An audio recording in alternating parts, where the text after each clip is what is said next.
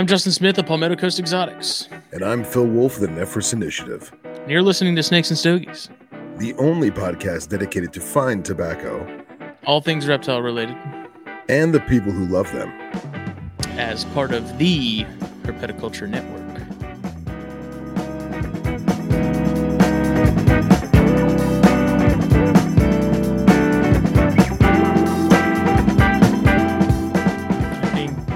Sickly voice should do the intro. You, you want me in my sickly voice to do the intro? Yeah. This doesn't sound like me at all. Does say, a little bit. Say hi. My name is.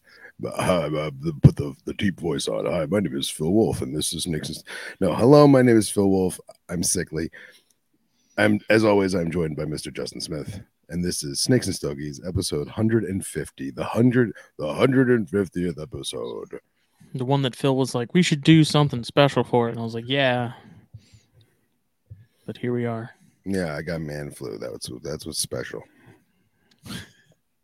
Bill Bradley's going to be joining us here any moment. I'm waiting on him to pop on. Uh, this episode is brought to you by blackboxcages.com. We say it every week, and there's a reason we do because they're awesome. Check them out. You won't regret it.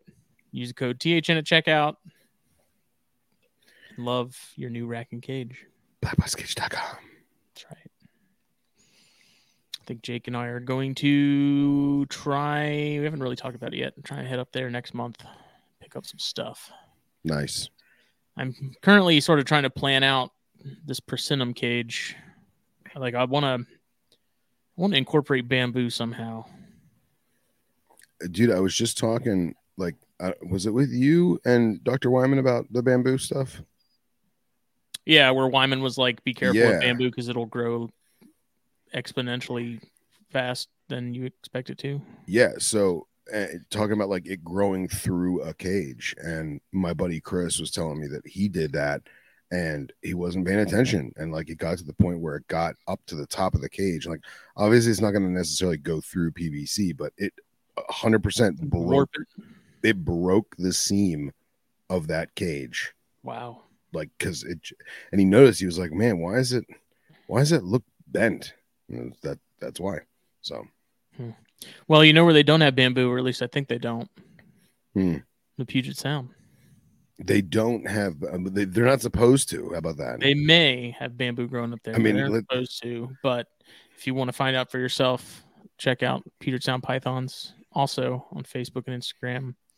Um, see some bamboo see some orcas I think wolves and polar bears. I don't know exactly what goes on up there. Certainly some bald eagles if you're feeling particularly patriotic. Coffee and patchouli oil. I I guess. I don't know. Definitely. That's a he's seen bamboo there. They're not even free of it. You could probably go to the North Pole and it's probably growing somewhere. Yeah, there's just little, leaves. Little, little sprout. Yeah. No, leaves. but that was that was like what I wanted because we have around the corner from the house there's some people that have a ton of bamboo growing in one like big patch. And so I was like, A, I want to figure out if I can if there's any like downed bamboo sections that I could use somehow, and then to get some of like the leaves, like dried leaves, mm-hmm. and put those on the substrate. I don't know. So like I, I got that that old world rat snakes book that I've been wanting for at least a year plus. Finally yeah, got the, it. Finally came in. One, right? Yep. And uh, in that section on Persimmon, you know, they talk about like bamboo forests or something they frequent. Oh, so nice. how cool would it be? Because it's going to have the cage is going to have UV. It's going to have LED. It's not going to have a heat panel because they don't, you know, they're good. Um, yeah. But I was like, if I could figure out a way to just sort of recreate almost like a bamboo thicket type deal, and I don't, I don't know what bamboo people use that's growing in there that fast because I just imagine the little bamboos and the clay pots you get at like Lowe's. Yeah, little yeah. zip tie or twist tie thing around the pole. Like, is that mm-hmm. what? Is that what I mean, I think I think people like I know people buy seed like little seedlings where it's like it's not a seed per se, like a germinated seed. It's basically the beginning stalk that they plant. Like they put the whole thing in dirt and it works its way out. You know. Um, but I imagine if you uh, actually come to think of it, when I lived at my parents' house, I had a TV vision with a cobra in it, and I bought one of those little bamboo pots that's like the size of like a little ashtray with the with Yeah. the, the decorative we were just talking about. And I buried that whole thing in the substrate, and it grew like I don't know, maybe two foot, and then Those I, I killed like it. grow very fast. No, I, I don't think it's the same as like what we're thinking. You know, But my idea too was is to find get like a maybe a, a thin sheet of PVC and screw into the bamboo from the base so they're basically on like a plate. Like they're Yeah. standing pieces of bamboo on like a plate that can be covered with the substrate right, right. and find some way to incorporate like those crepe myrtle branches that I have, the perches that I've been Sure, making. sure. Um, I don't know. So I have like a rough idea in my head of what I want to do, and you know, having live like growing bamboo would be cool and all, but if it's going to be a thing where I have to constantly babysit it, um, because Wyman, like when I Wyman told me he's like, you got to be careful because it'll you know it'll break your cage. I was like, no way. And then he he send some link or something about bamboo that grows like two feet a day or something ridiculous like that. yeah, Like, yeah. You can you can literally, if you have enough time, you can sit back and watch it grow. Like if you had like an eight hour day where you're just gonna sit in a lawn chair and just watch it, you could watch it grow, which is crazy. but I agree. Um, you know, it does look cool, but it's also super invasive. And once it's growing, it's almost like elephant ears. Like yeah, once you see them growing, good luck getting them gone without just going scorched earth on that entire section of, of lawn because you can think you got them all, and then you'll have five more pop up. yeah. Um, Yeah. Well, what's interesting, what, what I was gonna say is, is that I'm actually, uh, because I'm starting to. What's up, Billy Boy? Hello. um, I'm starting to piece together my decor for my black box cages, right? mhm. And Kyle is awesome enough to send me landscape photos of the localities of the rattlesnakes that I have that he took. So I'll get those made at those sticker, those vinyl decal for the back of the thing, like I did with the other with the Ringals cages. And uh, I'm gonna do that for each locality. What I was thinking, what you should do is you should do the same thing of like a bamboo forest, but like not cliche, like from ground level, you know, and then do your your dead bamboo screwed down to like give the depth of it. You know what I mean? Well, I wonder if there was a way, like if I maybe if I found like a shade of green that was very similar to that, because that bamboo that's growing around the corner is like a very deep green. Mm, I found a similar color and then uh, coated it with the same poly that I used to coat these perches, which is animal safe. You know, after three days or so of drying out, it's fine yeah, to preserve that color, and then have it to where it goes maybe to where there's enough clearance to where the snakes don't get stuck between, you know, because they climb like those, Yeah. per- like persimmons climbing on the vents of that BioG all the time, the little ledges. He Mhm. just loves hanging out on those. Um, maybe leave enough clearance to where I don't have to worry about them getting stuck, but you still have that lip on the top that would kind of block the view and make it look like it goes all the way up. that's So I don't. that's exactly what I was thinking. Bill, have you ever done bamboo in any enclosures? I did bamboo in my backyard that I transplanted from a backyard in Kansas, and then I had um, I've done dead bamboo as hides and things. Um, built small stuff for rat snakes. hmm It's That's cool. I mean it's it's one of those things where it there's a reason everybody uses the fake stuff, right? Like, yeah, if you're going to grow it in your yard as a privacy screen, it's amazing. And then, like, I, I have struggled to grow it indoors for whatever reason. Um, I can grow banana trees and other ridiculous crap. I've really struggled to grow that. And then when you get the dead stuff, if you aren't purposely building, like, you could build it, or I could, how I built it was small things. Like, if I were looking at dart frogs or micro geckos where their enclosure looks more like a diorama of a Yeah. little like oh if you just look down right here you would see this edge of mud and some dead crap Yeah. laying there like that looks fallen log. it looks Mhm. correct you know if you just put it in the frame of the enclosure you're looking at yeah, um, but anytime I tried to build it in something larger, it looked like I was making snake perches out of bamboo. Like it just, it was hard for me to not make it look like somebody built it. I was also wondering if you had a bunch of dead and dried bamboo where it gets like super rigid, like what they make like Mhm. boken out of. Uh, could you dye it like the same? Like I use Rit dye in bo- boiling water. I mean, you'd have to have a pretty large container of hot water, but like I wonder if you could Have a freaking use bathtub. yeah, like if you just filled your bathtub with like really hot water, scalding hot water, it doesn't have to be boiling, and just laid those tubes in there with the colored dye, and you could you could time it too, because like the longer it sits in the dye, the darker it gets. I wonder if that dye would actually like impregnate in the dead bamboo, you know? So I would honestly rather paint it and then just coat it. Mm. We're going that route. What if you stained it instead? Could Yeah. you even? I don't. If you're Could you even going more of stain a- it though? Because of how like how it's already I Glossy. don't pretty I've never- glossy. like I Yeah. don't Never tried see it. that really sticking to it unless you sanded it down real good. Where's Harry? Harry's a wood woodsman, a woodworker. Harry is also a woodsman, for sure. I think the plate idea kind of it might be the way to go. I think the plate idea is a fantastic idea. I got to be honest. I- I'll toot my own horn and say that I think if you got the right bamboo forest picture to put on the back, and then you had enough layers of the of the Oh, bamboo yeah. on the plate, I think it would give that depth. It would give that Mhm. like, you Yeah. know, Yeah, if you're just talking about depth of field looking through a door of an Yeah. enclosure, yeah, yeah. for sure. Mm-hmm. And I I mean, I wouldn't, and I wouldn't get like the cliche one off of like uh, uh, Getty Images or anything. I would find like find a photographer who who who's like a maybe a herper or a birder who found like that forest floor, ground level bamboo. You know what I mean? Yeah. I'm just trying to sort of plan out how big of a plate it would be. And when I say plate, like how big of a sheet Yeah. of, of like thin PVC. It doesn't have to be anything crazy.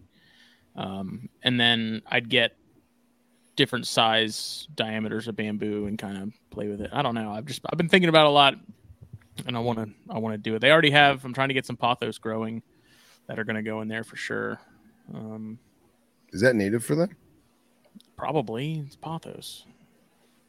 Oh. Again, another species that probably is in the North Pole, growing somewhere. Impervious. Meanwhile, it dies in my bathroom. See, I just I don't know. Like I'm not I'm not going to the the um the the hardcore levels of making sure it's native stuff. Like I just want it to look good and have Yeah. some nice visual barriers for him. And even though it's funny, I walk in now and he's on that little ledge of the the uh, you know the lip of the fence screens in that biogy, and he just stops and you see his eyes like like you can legit see him like he doesn't want to move his head, but you can see his eyes like trying to Give look you, back. you at side the eyeing you. and you see his head kind of flatten out a little bit, and he's like, "Get away from me." Female, I just don't see. She stays in her hide all the time, so I'm like, whatever, Mm, fine by me. If I can't see you, that probably means you're happy. yeah, right. So what's new, Billy Boy? I was late uh, because, well, twofold. Uh, Teresa is in the process of building a filter out of a five gallon bucket for some alligators, and there is Nice. a um, zoo facility in Illinois that is closing, and so uh, the disposition of their animals and then the enclosures. Um, trying to figure that out and then obviously our facility is not ZA or AZA, but um, how the dissolution of that type of facility is a lot. so Yeah. uh, I've been getting a lot of texts and messages, and I had a phone call to try and figure stuff out. So we will. what uh, is see. is there like a certain protocol that people have to go through with that kind of thing if they're in a certain bracket? Where, I mean, Um, obviously, it's like okay, so like hypothetically, if if the Jacksonville Zoo closed tomorrow, well? like, surely they're not just going to be sending So this is actually a, an interesting topic, and it kind of fits the snakes and stogies vibe. Um, the AZA and ZAA, I have neither of those things. Um, What's ZAA? It's the Like poor the minor person's AZA. Yeah, I guess. JV league. Um, So here's the funny thing. Um, yes, but no. Um, the AZA is just an accrediting organization that your facility can choose to belong to that or not, whatever you choose to do. And you pay to belong to that. And It's then basically an HOA for zoos. Yep. yeah. So the the part if if you're actually in this part of the life, um, it's not like always a cool thing. The on the government side of things, it does sometimes help you because the USDA and Fish and Wildlife and these type of folks are more likely to allow you to do things if you are a member of that particular organization. Right. However, it isn't a requirement, and it oftentimes gets worded like it's a requirement, and Right, it's, right. it's not. Um, and you pay to be a member of that, and you also, when you are a member, then have to comply with all their things.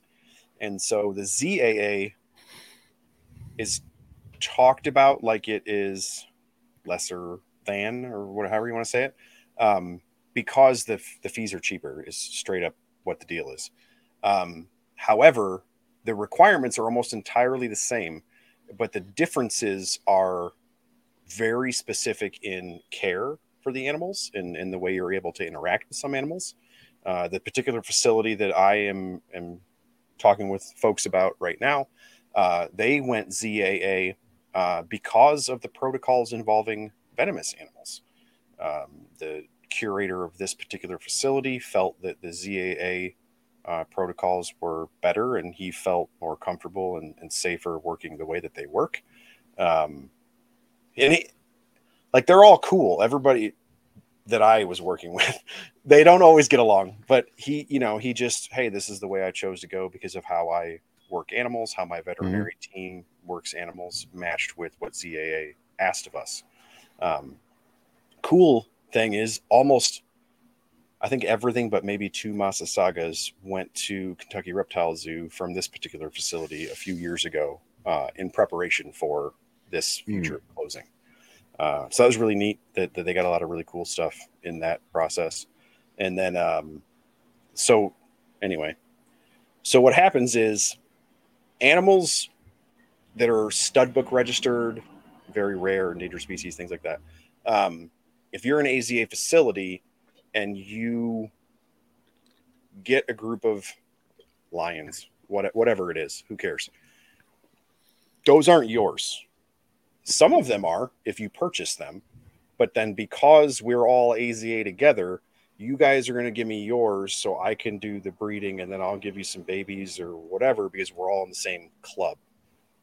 So in this instance, it was almost entirely reptiles. And so crocodilians, things of that nature. Um, only a few of them belonged to this facility. The rest belonged to AZA, ZAA, so on and so forth. And so when the facilities began the process of closing, those animals just have to go back to the people who technically Their original them. homes.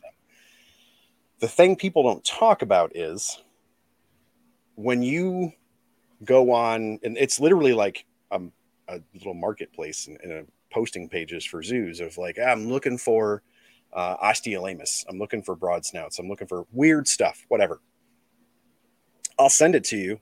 Uh, but I got a whole thing of chicken turtles and some red belly turtles, and they got to go with it. And then you're like, what? Oh, okay. So like these things will show up at facilities, and then it turns out it's four boxes, and they're like, I didn't, I don't want turtles. Like what? The Yeah. hell? You know? yeah. So, I stuff I'm probably not supposed to talk about on the internet. Uh, those print. things have to go somewhere, and Yeah. Reality is where they go is people like me. Um, if you are a licensed person, you are a, have the things that you're supposed to have, and you are trusted by zoological professionals. Uh, things that are not on books can go places that are not on books is how that works Yeah. um, in this case as the facility closes it's actually the animals they purchased um, personally or you know with it, it's city things uh, so with city funds uh, to do educational demonstrations and so those animals are able to be sold because they were purchased semi privately by a, a town technically um, and so those things are potentially going to go to myself and, and some other folks that do what we do. Um, most of the, all of actually, all of the crocodilians and, and things like that are going to stay in ZAA and AZA facilities. Um, all the venomous were transferred to Kentucky Reptile Zoo. Uh, the few that weren't are Illinois native, so they'll probably go to IDNR uh, small like field stations to show stuff, things like that. So, yeah, there's a lot of weird. I mean, well, Phil, you I've heard you talk about it in the past. You know, different venomous things and and things where it's like, oh, we could never really get those, and it's like, well, it turns out you can only store so many in a zoo, and then they got to do something, and they don't want to kill them, so they can. There's a process for them to sell them So and move things. Well, that's why I wonder. Like, we have some animals that have certain, like Mexican bears are a good example. There's San Antonio Zoo line bears, Yeah, so it's, that's how that I think there's what some diamonds, I think too. I have Illinois Zoo Line alligator snapping turtles. I have an Illinois Zoo Line water monitor. I have. I think it, it also comes down to, and this this is my personal opinion. I don't have any fact on this. I am not AZA or ZAA or any of that. This is my personal opinion. It also comes down to who's running the show at the time. Mhm. Oh yeah, because I have seen a lot of AZA and ZAA protocol that if the general public saw their protocol, there would be outrage. Like the euthanasia of endangered species or the culling of particular species because of a population, a, a, a property carrying capacity Yeah. um, things of that nature, which have made me morbidly disgusted with said organizations. But I'm always open to learning more and, and supporting, you know, science and, and naturalism and conservation, all that jazz. But there used to be, my segue to this is, it used to be very lax.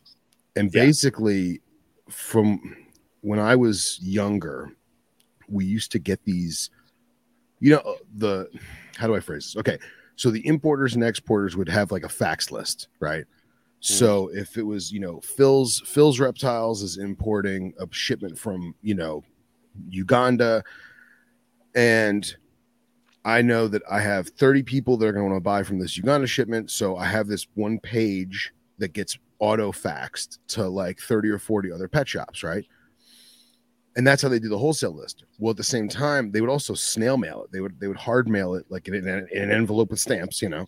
And uh, for the for those of you youngsters, that's the little little sticker that you lick the back of and put it on the outside of the envelope. Um, That and then- protected like they're gold. yeah, right. Um, and then they would also do what they called zoo surplus. Mhm. And basically, what happened is, let's say, like Z- Miami Zoo, you know, had five breeder pairs of zebras, and they're like, man, we have five newborn full zebras. We don't have the space to keep all five, so we'll get rid of three of them. So what what happened is they would this was this is pre group chats, pre forums. Free Tiger The- King. Yeah, right. They would send out a letter to all the other AZA places. That 'cause does matter. Yeah, because Miami Zoo was was is is still AZA, right? And they would be like, "Hey, any zoos in the U.S., we got three zebras. If you want them, you pay for the freight. They're yours because it's AZA."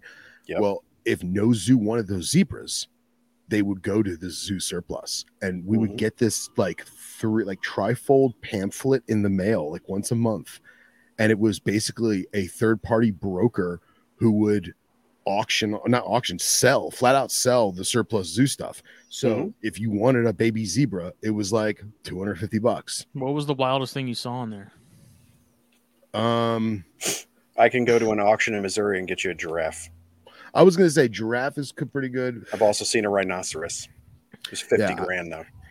that i believe that no i remember i remember giraffes were like twenty five hundred bucks, something like that for like a for like a weaned giraffe. Like Just still like 12 feet tall. yeah, you, and you, you and again, you still you still need permits and stuff. Like you still Right. have to have you still have to have the ability. You can't just like stuff a giraffe in your apartment. buying it you know off I mean? eBay. You Right, right. realistically only need a USDA Class C license to have mammals that are considered herbivores and not uh, incredibly dangerous. There's Well- a certain list, and then you only have to meet their requirements, and it's much easier than people think.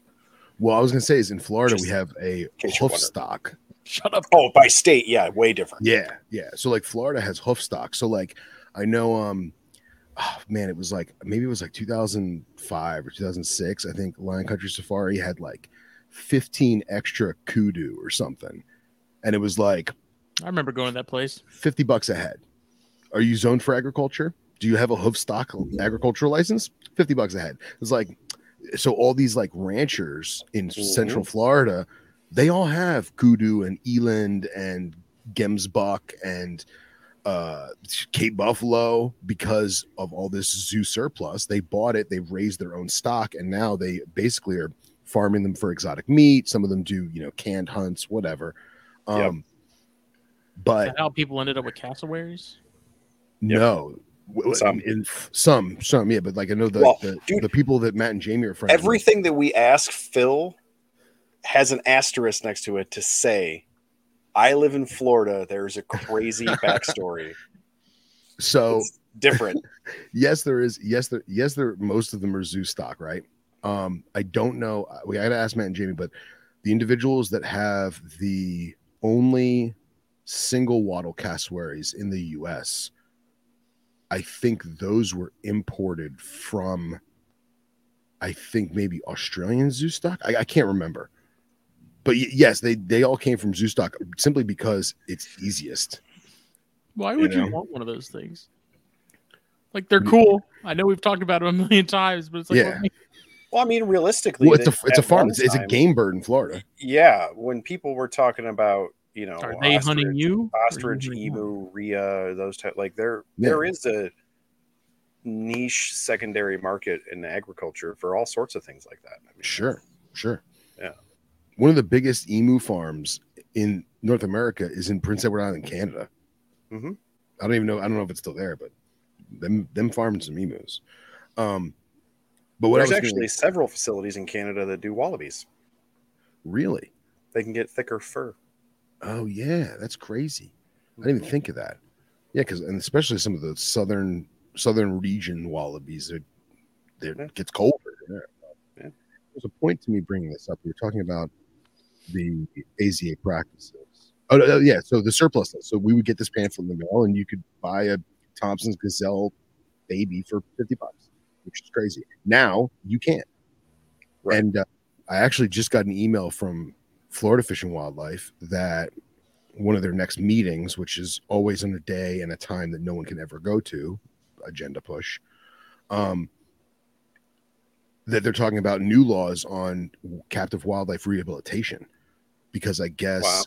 every single native species it had I don't know if it had its own permit or like there was a rehabilitation permit and you got like an endorsement for each species something to that capacity um, but they're reviewing that because I think with the big cat stuff going away federally as Mhm. well as some of the social media aspect getting a little carried out of hand I imagine that there is more rehabilitators Well, that's yeah. yeah. Do you think there was a large wave of people who were applying for that type of type of license when things started getting canned and no course. I think I think loophole? I, I think it, it's my, again my personal opinion and speaking solely for Florida, there's a lot of people that have rehab permits that the state's like keep what you got, but you're done. You know what I mean? True. Mhm. So See, people people don't take that into account. So that's a thing in Illinois, right?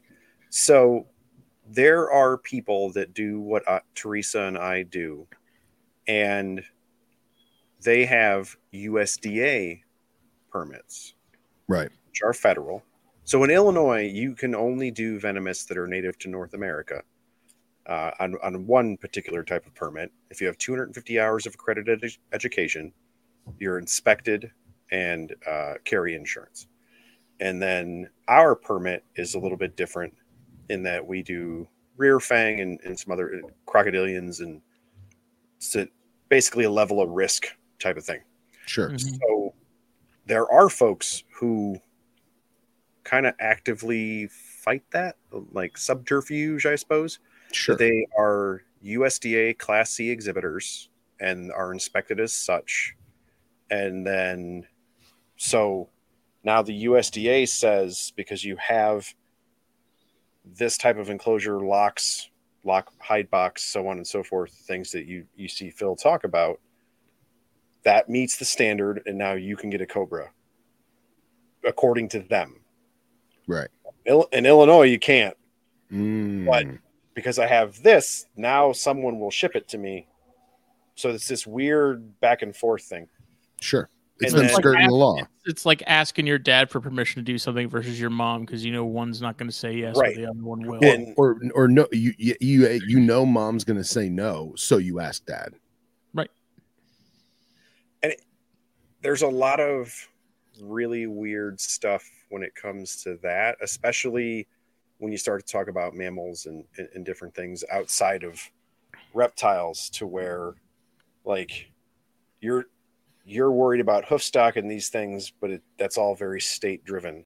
And then Yeah. they started to figure it out. They're like, oh, I rehabilitate animals and so on. Because Illinois is like that too. In, in Illinois, you cannot you cannot possess a live native mammal of any kind if you are Really? not a zoological facility or a licensed state rehabilitator at all. None. Um, you can hunt them, which means take them by ending their life and then Right, possess their carcass. You cannot possess a live of it. It's like super crazy specific. Yeah. To get your USDA Class C, the easiest way to accomplish that is to already possess three exotic mammals, which is easy because you can like guinea pigs count had like stupid things Yeah. that people don't think about. You keep them in a manner fitting USDA requirements, which for something like a guinea pig is not difficult. It's the exact same thing you get at Petco. It's just Yeah. locked. And then you apply, they inspect you and are like, oh, yeah, you can do that. And now you can go get an elephant. As long as you have the inspection beforehand that says this paddock can fit an elephant, you keeping those guinea pigs and hedgehogs and crap qualified you to do that. And that permit's only hmm. 500 bucks. Wow. And it, it's not by animal, it's a singular annual permit. It's Wow. insane yeah. and and people really try to take advantage of those things and it's one of those things where like uh, florida's a prime example of it feels like that state is really hammering everyone and in some in a lot of cases they really are They- but they then you see sure stuff are. like that and it's like dude are you being a jerk off to try and get a tiger like i kind of Well, want the state to smack you but like I- you know I feel I feel like I, I really shouldn't talk about it about this this new discussion about rehabilitation stuff because a I'm not a wildlife rehabilitator. I'm not a rescue. I'm just Phil. Um, and B, I didn't read any of the fine print. I didn't read the the proposed laws. I didn't read the statute numbers. I didn't read any of it. So like again, this is all super grain of salt, right? Um, my take on it is that you have people that want it because of social media or because they saw someone else with it or whatever. Mike they're Tyson like, owned tigers man i want to own well, tigers like and I'm I, yeah, I'm not even like going. Mike. Yeah, I'm not even going that extreme. I'm talking about like raccoon. Like, dude, Right. raccoons are all over Instagram. Like everyone, their mother, I want a possum. and it, it possums exactly the same thing. Possums Dude, they too. breed so like, skunks in like six or seven different color varieties now, and they're So- actually super cool. well, and dude, and skunks make a- abs- absolutely great pets. If, as long Yeah, they're as you better than don't- cats. Yeah, they're better Didn't than cats. Daniel I'm- have one at M Toxin. I think he does. I think he still Yeah. does. Yes. So, but again, a s you look at skunks that are bred for fur bearing, and Mhm. their surplus are then put into pet trade, right? Yeah. Opposed to someone who's been feeding a raccoon in their backyard and got friendly with it, Yes. and now they they say, "Oh, this this animal, oh, it's injured, it hurt its foot." And they bring it inside, and then Right. they're like, "Oh, I can get a rehabilitation license, and now I got my raccoon." And Right. like that's that's no bueno. That's not cool. So I think that that's what that's a lot of what this is. You know what I mean? And it's not that they're it's not necessarily that they're cracking down. Again, I didn't read the whole thing, so I'm no one to talk, but it doesn't look like they're cracking down per se. It's more like, hey, these laws were always kind of, you know, implied, Right. and no one really, no one really cared. Now we have to put it in actual writing. Yeah. and I think Mhm. that's that's what they're doing on this, at least on this Well, and- one. and the thing about stuff like that was that laws like that have always existed, right? Yeah. It just never mattered because it was whatever small town you grew up in. I guarantee you, if you went to the gas station at a certain time, there was this crazy dude who probably had a possum or a raccoon, Sure. and everybody in your county knew who that guy was, and no one cared. They were like, "Oh yeah, he lives in the weird house. Like, dude's got a possum. It's weird." yeah. um now that guy's on tiktok and Yep. now that's why it matters Yep. it, it Yep. all the and realistically that's anything politically or legal quasi legal in the united states like everybody's always basically done their own underground crap no matter what you're into Sure. it's just now you put it on instagram and then somebody calls fish and wildlife and they're like do you know the dude next to me has an eagle And you're like what, what where, the, where did Yeah. that come from like I saw it on his Instagram. Like if you just kept it in his attic and shut up, nobody would know. Like Yeah. Exactly. Exactly. And here, I'll even give you a story. I'm quasi one of those guys pre Instagram, pre Facebook. My friends were working on a construction site and they bulldozed a bunch of stuff. And a, a mom possum fell out of the tree and she got killed. And my buddy would, had the wherewithal to check the pouch. And there was one baby in there. And he took that baby out and he's like, Phil, what do I do? I got this baby. And I was like, give me the baby. I made sure it was good. It was already eaten like solid, you know. Mhm. And uh, I had him for I don't know two days, and then I went up giving it to my friend Chris's mom, who is major wildlife, all that stuff. And uh, we named him Dozer, right? And dude, this was the coolest Virginian possum you've ever played with. The thing was awesome. And Dude, they're right- awesome. they're little. awesome. And she had Dozer for probably maybe two years, and then the state of Florida passed a law saying it was illegal to keep Virginian Right. possums. Period. So at that point, she called a uh, local wildlife, uh, like nature park thing, Mhm. and said, "Hey, I have this possum that's like bottle fed tame. Do you want him for you know exhibits and stuff?" And they're like, "Yeah." So now he's part of their like touch and play with the kids and all that, like what like what you do, right? Yeah. So happy story, but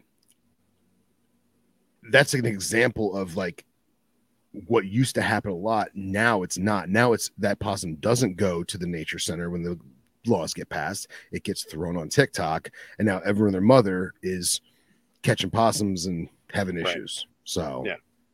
again, yeah, it, it used to be only the weird kids like us that brought home toads and stuff eventually brought home a squirrel and you're like, what the hell are you doing with a squirrel? yeah, Like, you know, and horrible pets, by the way. yeah, Horrible, but like horrible pets. that- I don't know. Owen seems up- to enjoy his. if you grew up like this, you you brought home weird stuff like that. You know what I mean? yeah, yeah, And it's it's one of those things where like we all have that one friend that brought home, and it's like it turns out when raccoons like girl raccoons, they don't like you. Like there's you know yeah. everybody yeah. had that life lesson of stay away from that cow for real. Mhm. Like, but Yeah, now well you put. can't you you blast it all over social media, and then it it's exponential, right? The that was a mistake that everybody grew up and made, and nobody but like you, your friends, and your mom and dad knew. Now everybody knows, and you have expanded the number of people that will make that mistake because they saw you doing it and thought it was a good, so on and so forth. Yeah. And dude, government is always going to react hard to that because that's not something you can control. Like, look how Right. many people, dude. I did the the retic video making fun of a bunch of people, and it got like I'm at like nine hundred and fifty thousand views or some ridiculous crap. Wow.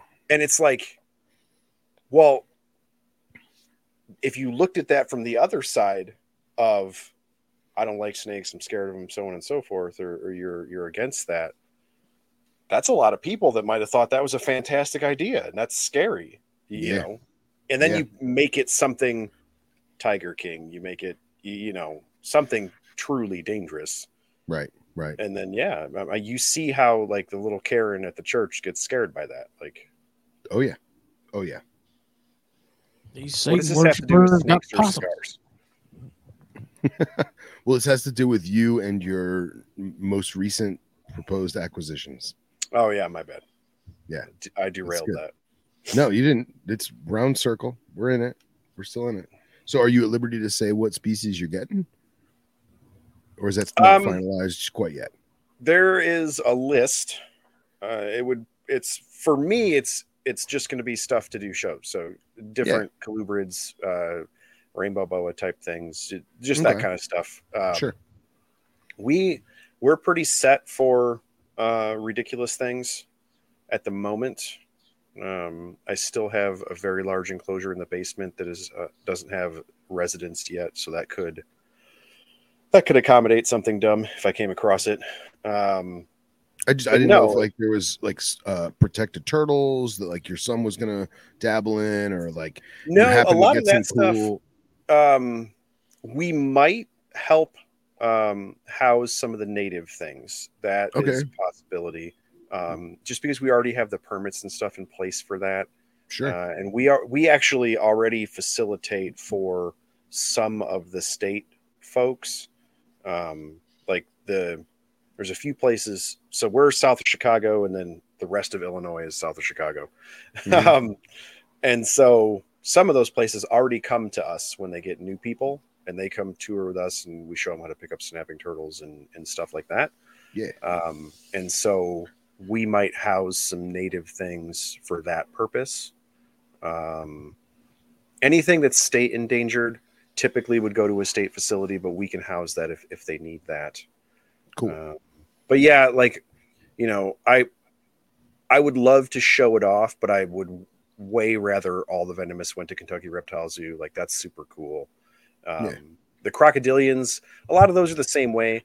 Like throughout the years, we've had some opportunities for some species. Um, we have the two gators now, and that's one of those things where I I can house those for the rest of their lives. They get 12 feet long and weigh 800 pounds. It doesn't matter. I currently have the space to do that. Yeah. I do not currently have the space to house uh, Cuban or Yeah. you know something truly large.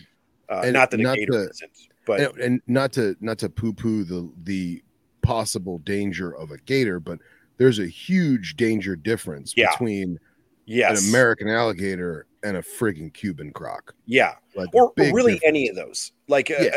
a- an alligator, there there is a reason that people use some of those species for those things. Al- alligator crocodile, crocodiles in general are all intelligent and workable as far as training goes, Right. but is like St. Augustine, you know, all, all these different like you use alligators for shows because alligators are target Tolerant. trainable, station trainable, not necessarily better than crocodilians, but the way that you do it is more conducive to them being around human beings.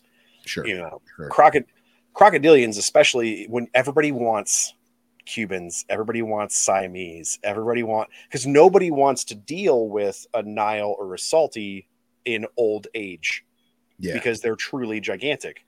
So their thought process is, well, I don't want a gator. Everybody's got a gator, but I can't theoretically deal with a 25 foot crocodile. So I'll get the in between ones, which is dumb because Siamese are still Yeah. get 18, and a Cuban that's 16 feet long can jump higher than you. exactly. And so you you get into these things where folks are like trying to hedge their bets or trying to make it easier on themselves and then not accounting for the fact that now you have to deal with a crocodile that jumps like Yeah. that's you A- know a then- crocodile that will gallop after you. Yeah cubans like legit you know Gallop. and, and especially i i hate when i whenever i say this stuff in public because I, I do not want to encourage people to get crocodilians they are bad pets um alligators don't hunt large mammals Yeah. and it's they are not safe but when you look at them in a spectrum of other crocodilians they are safer than a crocodile species that actively hunts mammals, large mammals, Yeah. because you are a large mammal. And Right. I, especially people like me, I show kids kids are small mammals, and it Mhm. even an adult alligator, like I, I'm I'm a bigger dude. Teresa's a bigger chick. Like that's part of the reason we do bigger stuff. Like that we have just the physical things to do that. Um, but then when you expose that to smaller smaller monkeys, you, you know you have to take those things into account. And so it's one of those things where, like at one time, it was half in jest, but I've told that story before. Like we had the chance at an Orinoco, and it would have been an amazing display, but I would Sure. never take that in public. You, Yeah, know, you- and you that, that couldn't. defeats the You couldn't. purpose of doing what we do. You know, Yeah. I support the Beards and Beards podcast. That's right. and that's cool, man. That's cool that you're gonna keep some of the native stuff and the uh the Massasaugas. They're native, right? They are in Illinois. They're considered an endangered species. Um, And If- that's not something you would be able to dabble in, even like to try and captive breed them for other state funded or state, you know, run facilities. that is a weird. Um, Illinois has a lot of weird laws uh, because our herptile code was rewritten in 2015, and we are a lot like Florida in that um, this state is pay to play, buddy. Mm, Um, I get it. and so that law was written pretty broadly, uh, but with some very finite limits on things in order for it to get passed through the legislature.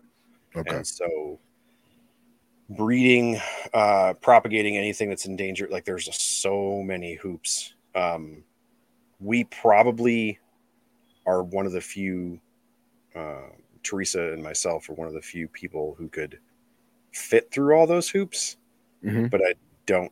I mean, it honestly, I don't even feel like it would be It's- worth it.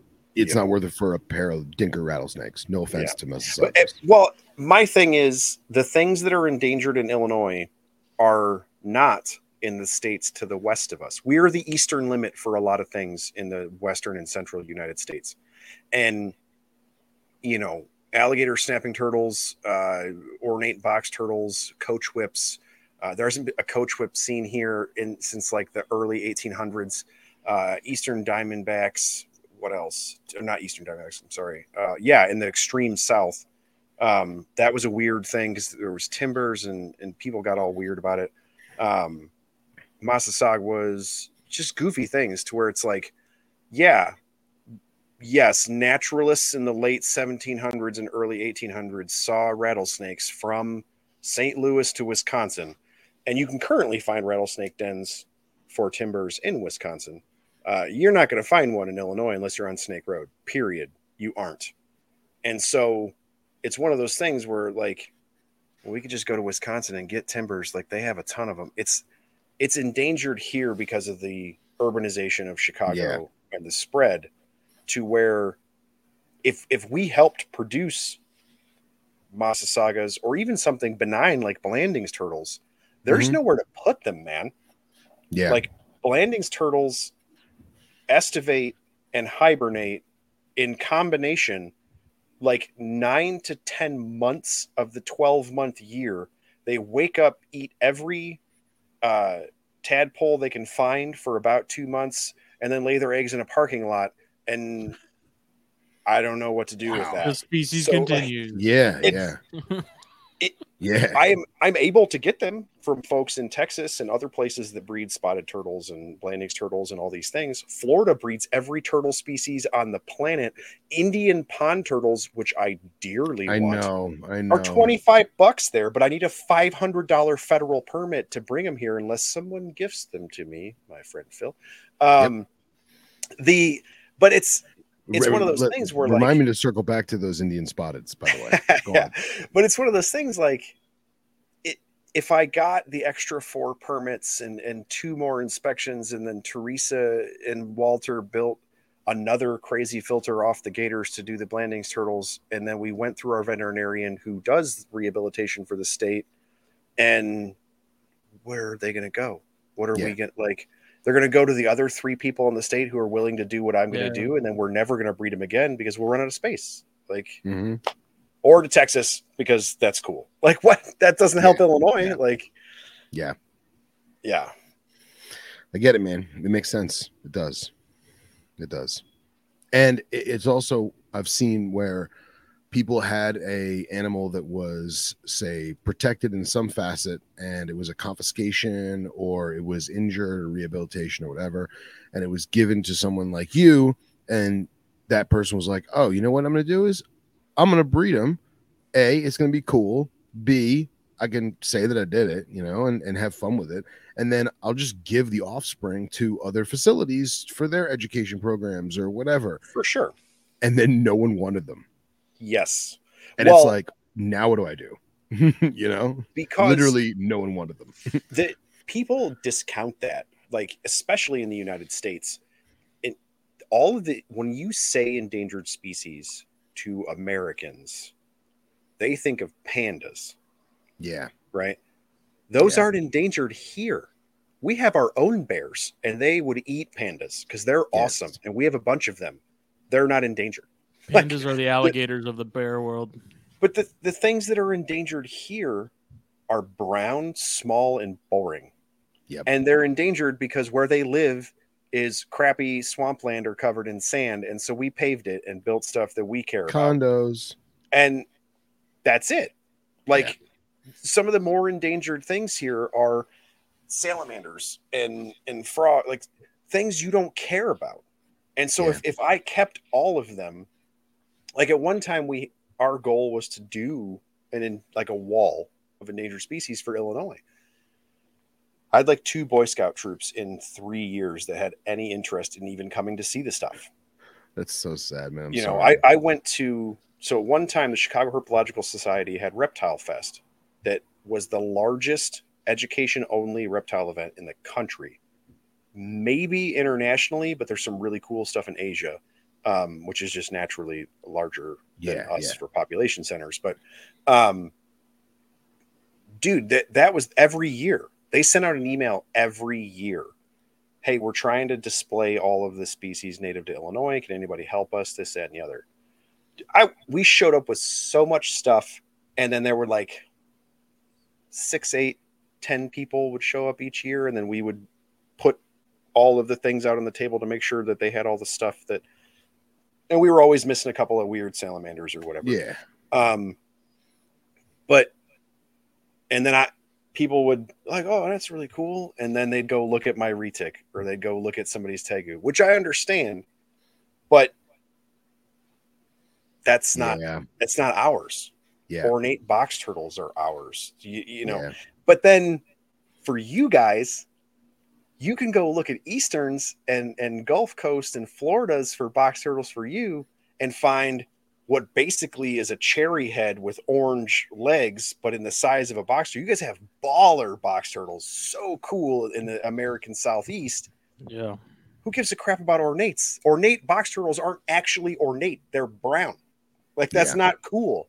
Like, this has nothing Yeah. to do with anything about snakes. I've seen some super orange box turtles here, like unbelievable. Like Yeah, if you took you an guys have Okie Hunt awesome Club ones. corn and turned it into a box turtle, that's what you got. yeah i got the yellow head yellow leg by me which are beautiful. they're awesome man awesome and it's so cool like get getting on on a sunday morning at the right time of the year and then i got this one dirt road that's north of anna maria like 25 30 minutes north of anna maria and it's it's it's got one if you're driving down the road on one side is like flat marsh and the other side is a deep crystal clear man-made canal. And you go out at like i don't know eight in the morning and you just see all these little boulders moving. Mhm. and it's and dude it's awesome. It's awesome. But i get what you're saying. I do. And I, it it sucks but it makes sense you know? Yeah. so Native stuff just isn't sexy enough for a lot of people. most isn't sexy enough for a lot of people you know So, Well, until you get to the Southwest and then yeah Yeah, Alterna that's- and Baird's and Pyros, That's oh because my. it's, it's magical. It's another uh, it's another plane of, of existence. So anyway, Well- you guys actually have things about snakes and stogies, or did I just take that over? And No, it was good, man. I love it. Fifty-five minutes in. It's fine. Let it roll. What about Indian spotted turtles? Oh yes, thank you, thank you. So, I'm not a turtle guy. I gotta look these up because I don't know. I'm not a turtle guy. Hamiltoni is the or Hamiltoni is the um species name, FYI. Or Um, anything in the Podocnemis genus. Yeah, anything in Podocnemis genus, really. But- Podon Yeah. um, People in Florida breed them like mad. They get gigantic, and I can't have them. well, so this was I was gonna say is I I'll never forget the first time I ever saw a Hamiltoni in person was a full grown adult. oh wow! it was a full grown adult and somebody had I, i'll leave out names and everything else but where i was working at the time somebody had imported a trio like legit papers um the Whoa. the, the interstate tra- interstate commerce shit like legit papers. And uh they were 7000 each. Yeah, I'm sure. and yeah and before permits and licensing and whatever else. And they were sent to where i was working for safekeeping. It's kind of like uh you know you have your diamond delivered to the bank not to Mhm. the jewelry store. You know what i mean? Yeah, and uh and i remember the the guy who who bought them so like man these i pay a lot of money for these but you know what they're gonna they're gonna be worth more than galops they're gonna be worth more than aldabras like this is Mhm. the turtle you Good know luck, and then buddy. and then event and then eventually it's to get so popular that that the, the interstate thing is to be is to be null and void and, and like had all these you know delusions of grandeur and then the next year he produced them and he sold all the babies like literally you know silver dollar size babies he sold them for i think a grand a piece Mhm. and then next year they were 800 and the year after that they were 500 and now i think what what's wayne hill selling for like you said like 50 bucks right yeah. Sometimes they go on sale for like twenty nine. yeah it's wild man And, So- and the, but that's the thing, dude. They're just a pond turtle, yeah but and and where you Uh, live, but they are really cool like i mean i'm No, not a turtle guy but, but they're but super saying, fun like- turtles but for you guys living where you live, it's like, oh yeah, it's a pond turtle from someplace warm. Be fine. It's all good. yeah Like, yeah. you know, the only thing you guys would struggle with is like Mauremys or weird Asian species that want to be cold. sure. But dude, any place that's tropical, like they breed like mad. And then everybody in Florida is like, hey, uh, not really endangered because it turns out there's more in Florida than there are in all of India. yeah You, you know, This Podocks is the the only same spotted way. turtle that matters. spotted turtles are amazing. Um, Podocs are the same way. The last time they released baby Podocs in South America, I, I want to say it was the yellows. Um, it was like several hundred thousand babies they released into a river. Like because- Wow. If you take out the it because it's us it's not it's not the river didn't dry up or go away the the you know whatever bad thing happened to turtles specifically and a lot of amphibians it's us Mhm. so if you take us out of the equation and just put them in a pond in Florida in somebody's backyard where nobody will mess with them, they're fine. Yeah. There's there's not some weird cataclysm that stopped them from having babies. It's just a bunch of jerk off humans. Yeah. Condos man said it before i'll say it again um so let me ask you this uh, all joking aside because we at the Herpetoculture Network are by the book on the up and up you could get gifted babies would would if i was going to gift them to you would i still have to pay the hundred dollar one time crossing state lines esc permit Hmm.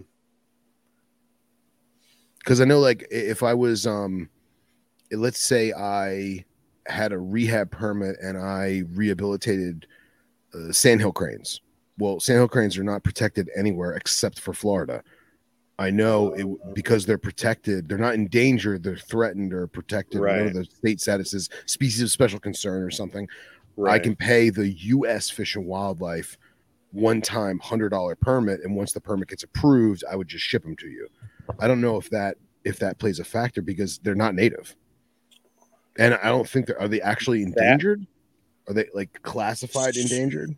Yes. So Okay. that is the problem with the ESA federally. Our Endangered Species Act covers any animal deemed to be endangered, regardless of whether or not it's native to the United States. Right, but isn't Uh, can I do the hundred dollar permit for galops too? Yeah. So yeah, so, so if, it, if it, Yeah, you can. yeah. so then yeah, so so Yeah. it is only a hundred Um, bucks. Then you know, It's one of those things where, um, yeah, it that is nobody in our political spectrum is ever going to care about that. But like, yeah. I mean, obviously, I'm there's just, more- giving to you. you know, no, no, no but no, I, I just mean like as far as how silly that truly is. Like sure, sure. to if you could in some way just sit in front of a senator and talk to them Yeah, be like there are more fiji iguanas in canada than there ever will be in fiji right. what how absurd is it that you can't just drive north of new york and get them and bring them like that's that isn't it's never going to impact fiji right, Right. if, if Right. i come hang out at daytona and i go home with a spotted turtle this this big it's probably eight or ten generations removed from anything that ever saw or smelled india Yeah. you know it, it's absurd to think that that would affect wild populations in, in some capacity and the way that we do it is is so crazy Yeah, I agree. Well, when you come to Daytona, you let me know. right Are you coming Oh. down to get black box stuff again? I believe that's the goal. I think because isn't the georgia show that we went to in march maybe? Yeah. um, i think casey said something about that. Jen said they are not vending that one though. okay. So. Well, i mean at some point i traverse the united states a little bit more now so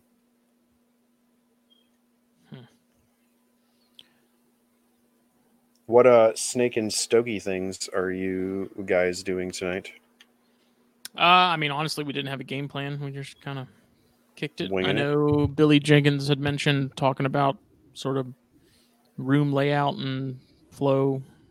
ooh okay that's cool was pretty interesting. Um, we were initially when you came on, we were talking about how I want to set up the persimmon cage once I get that in. right Which that's are where the bam the bamboo talk came in. looking. So I wish they were they were friendlier. i don't care they're beautiful So we'll see. I have a I have a fairly clear plan in my head of what I think I want to do. Just gotta gotta do it, and I gotta get more of these perches done because I plan on almost doing like the whole back with a bunch of like staggered ones and stuff. mm-hmm. Um, so i Yeah. the way you're doing those like the the perches Mhm. um that i think that could be really cool i'm trying to think of how so i imagine like because the black box um literally being black and and you could make like some crazy because my thing is if you just frame it from when like when you took the picture the snapshot through the Mhm. door right if you had the backdrop like phil was talking of, of for really anything um but that backdrop was leaves and branches and, and forest and then the branches like you're doing um and then something maybe like the hobby lobby like silk type leaves or something you could make the the picture of in the door frame just nothing but the branches man.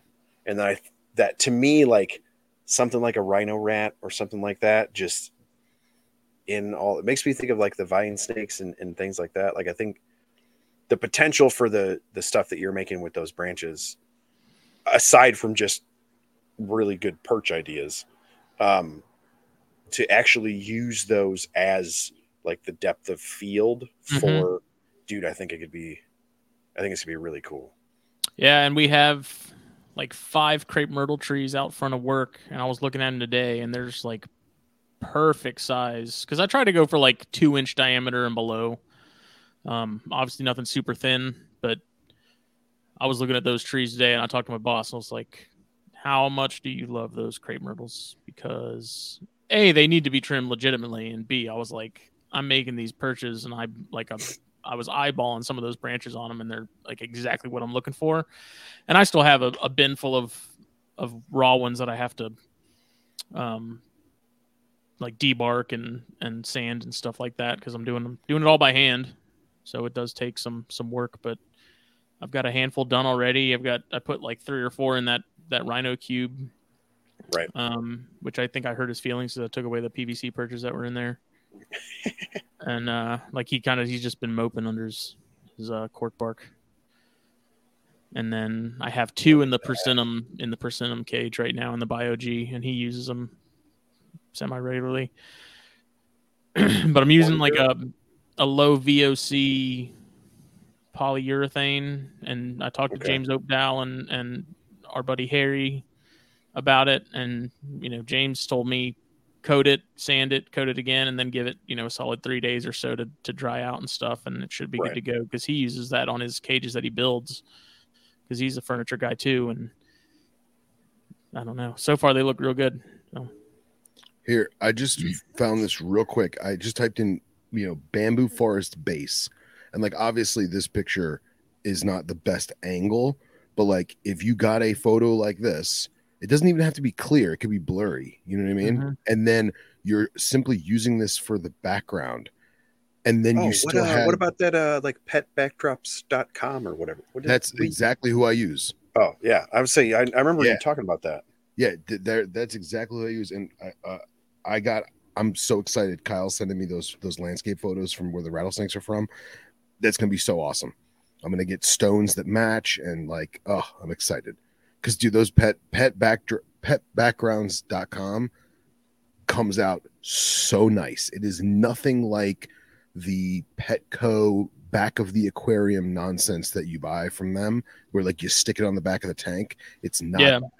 it's it's it's anti-glare matte vinyl that adheres to the inside of the enclosure Mhm. it's awesome but yeah i think if you did like those bamboo like i was saying and then you have your bamboo on the on the flat piece of pvc like you know uh, silicone in or whatever i think it would give so much depth hmm And it's yeah, and I mean like that rat snake book also has pictures of of sort of where they're found, um, and it's very similar to the rhino rats in that it's it's usually close to water, like some sort of water source, uh, bamboo forest. So it's um,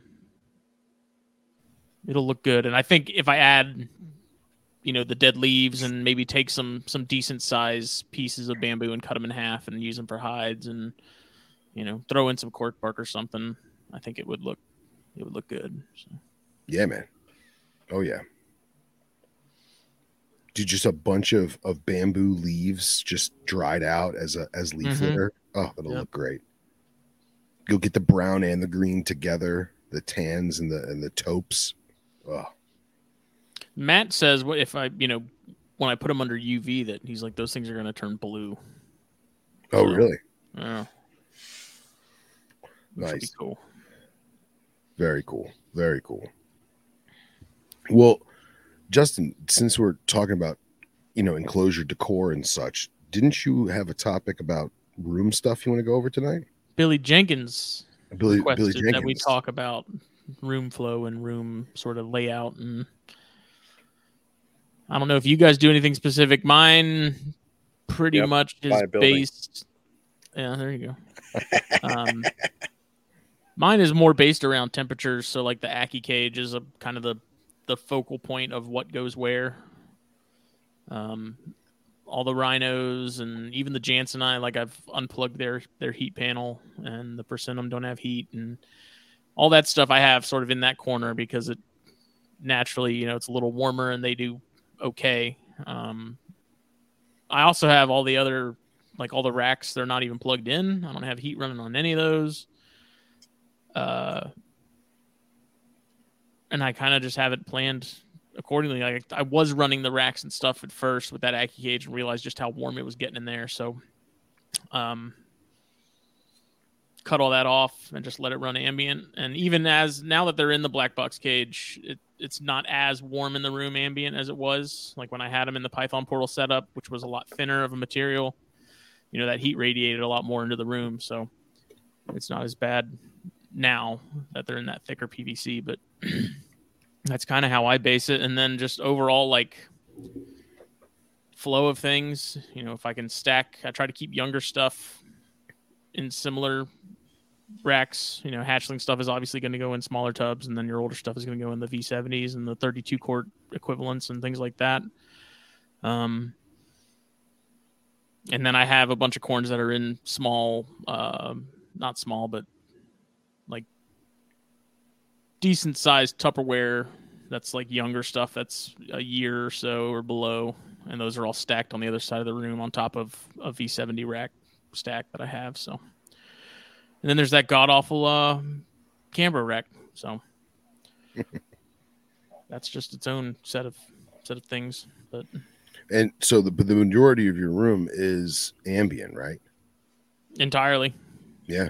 But but again, almost all your stuff is temperate and yeah, enjoys the the the traditional western room temperature. I don't know. Even the chondros, man. Like I'm kind of becoming of the opinion, at least here in the southeast, that chondros you don't really have to keep them on heat. Keep them at just like rhino rats, rock them at room temperature, and they do great. Like I don't have any issues with them. So, Yeah. I don't know. What temperature do I keep my room at? Uh, it typically, I think the hottest it'll usually get midday currently is like maybe 80 and then it gets a nice dip at night because i turn off all my lights and stuff.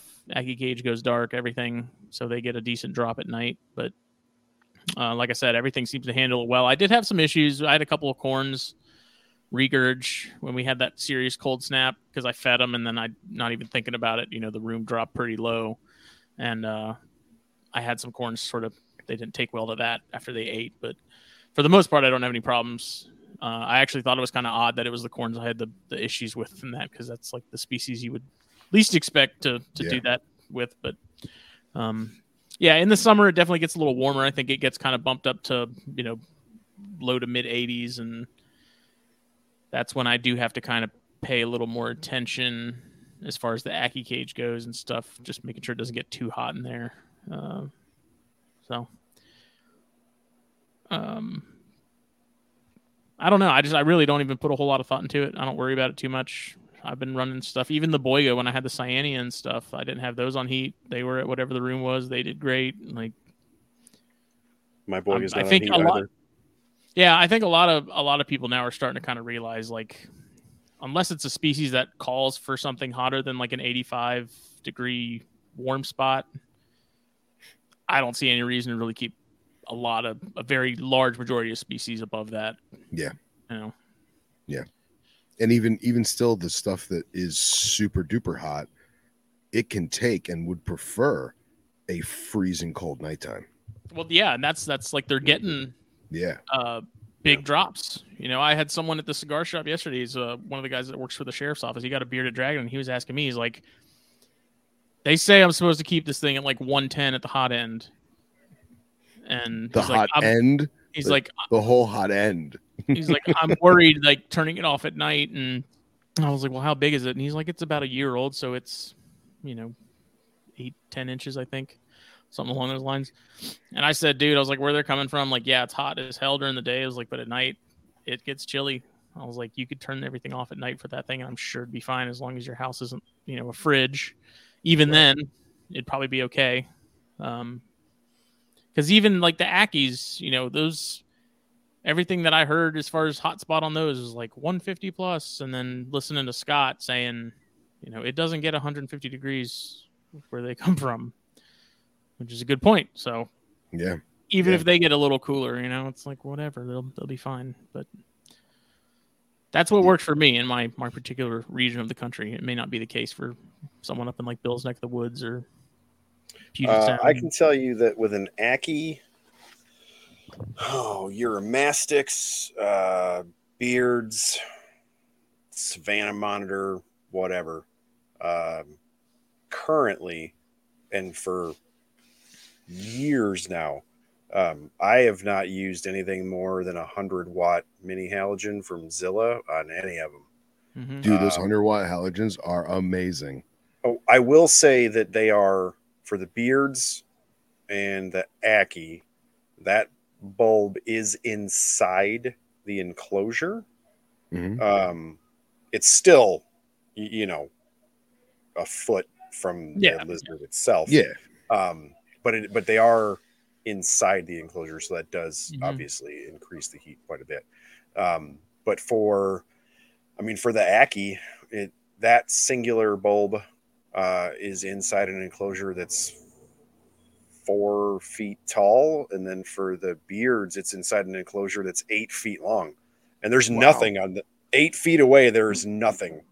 I mean, Yeah. there's like a plant light or you know, like a light, but Sure. I, I don't do anything for the other Mhm. side of the beard enclosure. And those idiots run back and forth all day and night. They don't care. Mhm. Like, yeah, I use the the 50 halogen on the girdle tails, and they have the ability to sit directly underneath it or go to the bottom. So I it's just sitting on top or of what did I say? 150. 100. Sorry. You The- use 50? The bigger one. The bigger I one think I they think only is do 100. 50 and 25, right? Or do they do 100? That there I know there's a 100 one, but it's not doesn't look the same. I think it's circular. Okay. So that The I one I use I all right, so 50. So perfect. So I use that and it puts the basking site at like 105 and the lizards choose to go sit underneath it. Yeah. Oh, yeah. Like Hmm. crazy, Yeah. you know. But Crank again, up in the morning, run around, do lizard stuff. Exactly. If I feed them, they go back. Otherwise, they don't really. Yeah. They don't just sit there. And just like- like I'm I'm my room right now is not as cold as I'd like it to be. Um it's probably 69 70 right now, but I I just checked my weather app, right? So the closest weather station in the Negev is an airport called of the airport. It's 46 degrees. hmm but the high earlier today was 61 and then in july it's going to be 120 Wow. Yeah. So like people they just they still got that old men that old mentality of like i gotta cook it you know hmm Well, I find too, like a big thing for me with the, you know, the ambience is like when you have that going, you get to sort of take advantage of the, the natural flow of seasons too. oh sure Like in the summer, Yes. nighttime, my room doesn't get nearly as as cool as it does, even with the AC on. Doesn't get nearly as cool as it does this time of year, and like that, the animals are going to pick up on that. I think, especially if you're starting to like with the Janseni, I'm misting pretty heavy right now in the mornings, even if it's a little on the cooler side. Um, with that Ackie cage and stuff, it it warms up in no time, but.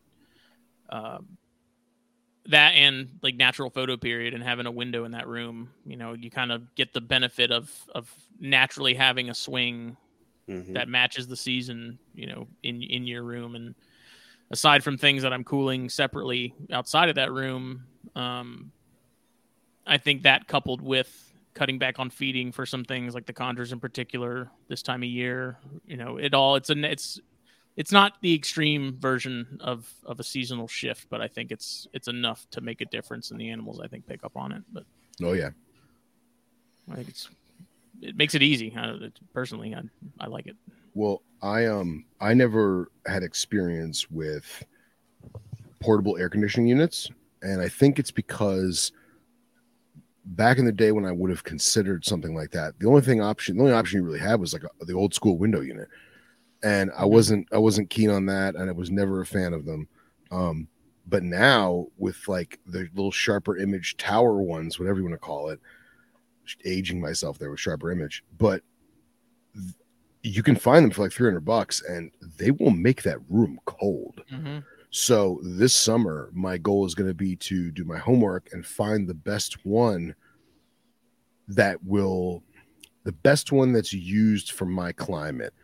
Because come this, like this next winter, like it's too late for this winter, but this like winter 23 into 24, I want to be able to have that room get at least into the 50s every night if not if i can if i can break break the 40s every night but then bring it back up to like 65 during the day.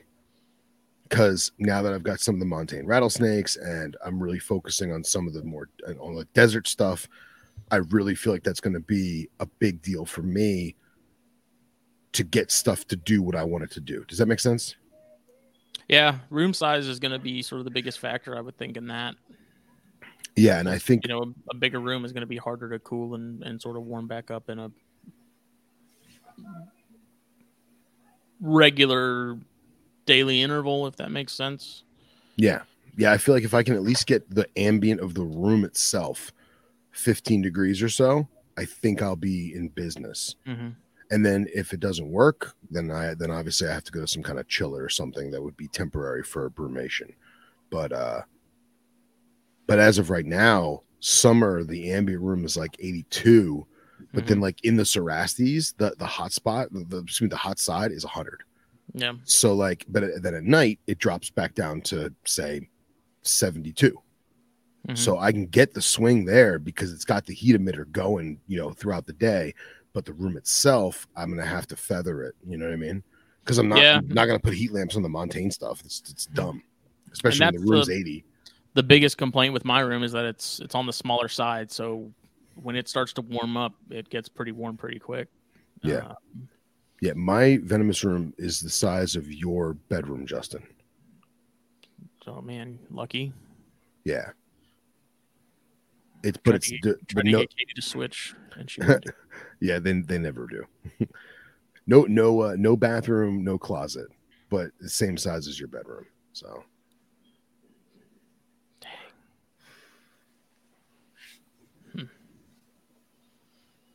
I am not Yeah. for this particular discussion. So Well, you are, you are, because you have you have multiple rooms. You have a legitimate facility. true. Yeah, And I mean, you I didn't just I do you didn't just throw cages that- in willy nilly. No, no. I, I mean, I do the same things that you guys are discussing. I just, you know, I have a snake room and a lizard room, and you know that type of thing. Um, but no, no. The the formatting is all very similar. Um, I do have uh, most of, well, typically in herpetoculture anyway, most of the very large things that we keep are desert and savanna animals anyway, aside from things in the iguanids. Um, and so that like the front of my facility uh, when you walk in is most of that really big stuff. So it's very warm up, up there.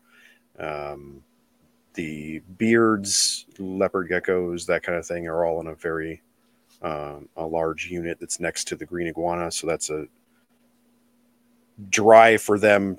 And then he has his own mister and stuff as that goes. Uh, so things are grouped together. I have a our water monitors in an eight by four by three that I made, which is actually basically a stand for an eight by four by two vision style that's got a Burm in it. So the Burm sits on top of the water enclosure. And so he's got blast on his side, and then she has um, it's a 24 inch wide radiant heat panel. And so I don't have to I don't have to cook her nearly as much because she's getting heat from both ends. Yeah. Um, which I took into account because Burms are very fat and thick. Um, yeah, man. The my Ackie enclosure is on the hot end of my retic enclosure, so that I kind of coupled that together uh, just to raise. You still the got the- Panoptes? Yeah. Sweet. um but like things like that like now i'm getting into um i use deep heat uh projectors for a lot of things and so now i'm more concerned with um distance between that and the animal so i'm Yeah. playing around a lot Yeah. more with that um for me being in the midwest um i bought i know a lot of people aren't or there are some people that have concerns with leap habitats um, but their foggers i can say from experience are freaking amazing The Um, one with the big reservoir? yeah Yeah. so I I was just looking like- at that. dude i have like eight of them now i, I put them on Really? everything they're so cool um, i have gotten really into nighttime fogging, listening to the chameleon folks and, and how they're going with hydration and things like that. Uh. I I'm gonna try to either write it out or make a video or something um, and how that I think how that relates to uh, giant pythons and how people struggle with their uh, shedding. Uh, We've Mhm. always known that that's a dehydration issue for the animal, but Sure. um, more on how to better hydrate them without having a pond. Essentially, when they're gigantic, I'm Yeah. convinced that it is uh, ambient humidity. Anyway, um, Basically saying that the the ambient humidity will lead the horse to drink. A little bit of both in that. Okay. So the the idea for the chameleon folks is um, that where they live, forest edge, uh, as that fog moves in at nighttime, uh, especially for animals specifically to Madagascar, but a little bit for montane things in Africa as well. Um, that we are not accounting for the fact that a huge portion of their hydration is as they breathe while they sleep. Um, Really? and that they are a, a lot of folks in the chameleon side of things are equating that to um, tropical animals as a whole. That in the tropics, Yeah. especially as humidity raises at nighttime and cloud forests and things of that nature, that a, a lot of the tropics is more cloud forest than you think it is. Cloud forest specificity has more to do with altitude than anything. Um, It's And funny so you as you- say that too, because I've always wondered. I think about it a lot, you know, especially with chondros. Is like how much of their hydration is is from just aspiration and Yeah. Yeah. you know, breathing. it- well, and, and, it, and I will say, uh, listening, if you listen to the Chameleon Academy folks, which I do, they've proven it. Like there are published things in chameleons that that it's for real. And so, And I not have just no the re- stuff. yeah, it, it and and they're it's a concerted effort in the chameleon side now to to work with that. Um, and so I have no reason to think that that wouldn't be also true for any tropical animal. Uh, Sure. with exceptions to microclimates, so on and so forth. Um, and so I'm really making a concerted effort to raise humidity at nighttime for anything I have that's tropical. And so um, the layout, the layout of my room, rooms, building, whatever, um, didn't necessarily account for that before. And so something like I'm cutting down a little bit on um, circulation in some things, or maybe I'm just cutting down the circulation where I'm putting the fogger or whatever. Um, but as far as temperature goes, um, yeah, man, like there's I I love those um, the little Zilla microhabitats. I Yeah. use them for all sorts of small stuff because I can display them really well. And so when you go in the lizard room, like I have Uros, a Savannah, y- you know, different things that are just blasting. Um, and then there's nothing on any of my small stuff. And then I put, you know, I have small African stuff. Well, it happens to be next to the Savannah on the hot side. And then as I go to my amphibians, they're four feet down the shelf uh, by Yeah. nothing, you know. Um, and so, yeah, the, the concept is the same as what you guys are talking about. Um, it's just, you know, more than one room or longer space or what have you, that kind of thing. Do you struggle with the like the serious winners at all in terms of keeping like in certain parts of the building? Do you struggle? with Um? I don't. Uh, my so my building is um, it, it's in a it's in da- it's downtown, and so it's an interior building. I'm not a I'm not on the end of the street, and so um, it does get very cold at the. I have big plate windows in the front. Um, gets very cold in, in the front of that. I keep um, actually all of our plants are in the front when they get brought in. I keep a lot of the cactus up there uh, to overwinter them. I have, as you come into my facility, I actually that's currently empty. Is our um, it's essentially a jewelry display case that we use as like a little cash register type area. Uh, that one doesn't have anything in it right now. Uh, behind that is a oh man six by three tall, two deep, maybe. Uh, that's got my beauty snake in it, so that gets a little bit cooler. But I've purposely humidify the crap out of that for like ferns and stuff. Um, that beauty snake loves it. He doesn't care. Um, and then there's a 75 aquatic on the opposite wall. I only put like temperate or native stuff in there because I know that water's going to get cold. Um, it doesn't really affect anything on the main floor. The things in the basement at the front of the building get very cold. And so that is native turtles, all of my alligator snapping turtles, uh, anything in the Mauremys genus is all toward the front of the basement. Um, I'm hibernating the brumating, whatever. The trio of Eastern Black Kings from Chris is up there by the front wall. Very cool. Um, I keep cresteds, all that kind of thing. Those are all downstairs uh, because that's where all the turtles and the alligators and stuff are. And so the humidity is ridiculous. Uh, I don't heat any of that stuff. Um, I don't None- heat any of the natives or the Mauremys in the wintertime. Uh, they all basically are just chilling. Um, I'm sure the I- the buildings there are much better insulated to handle because you know Yeah, it's a for- it's a cinder block anyways. building from the uh, late 1800s. Uh, the entire downtown essentially is. Um, Sounds haunted. and then as you, so my place that I rent was a tanning uh, facility way back in the day, and so even in my basement, there's a separated separated room in the basement with a drain and all that stuff where they did the spray tan, which is kind of hilarious. Um, Interesting. yeah. So that's going to end up, um, well, assuming we stay here and so on and so forth with all this job stuff. But um, that is probably going to end up being separated for the alligators.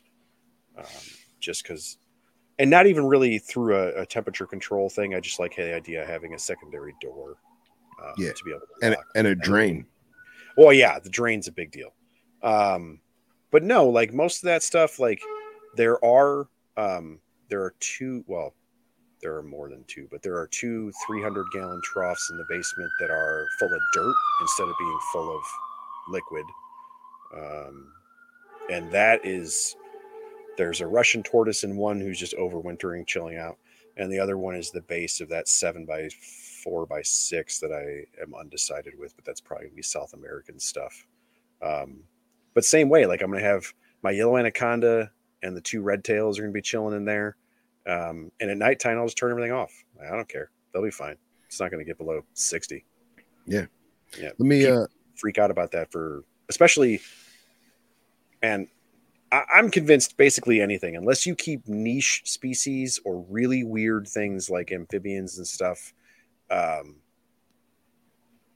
everything we keep can get to 60 it's fine like just it gradually you you can't With just put the moderation. on and blast it right. but right. you know over a over a 24 hour period going 85 to 60 to 85 everything we have barring external stressors or diseases it's fine Yeah.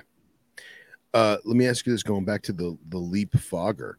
Mhm. Um does it take time to fire up and does it have to be on for a particular amount of time for it really to do its job? so um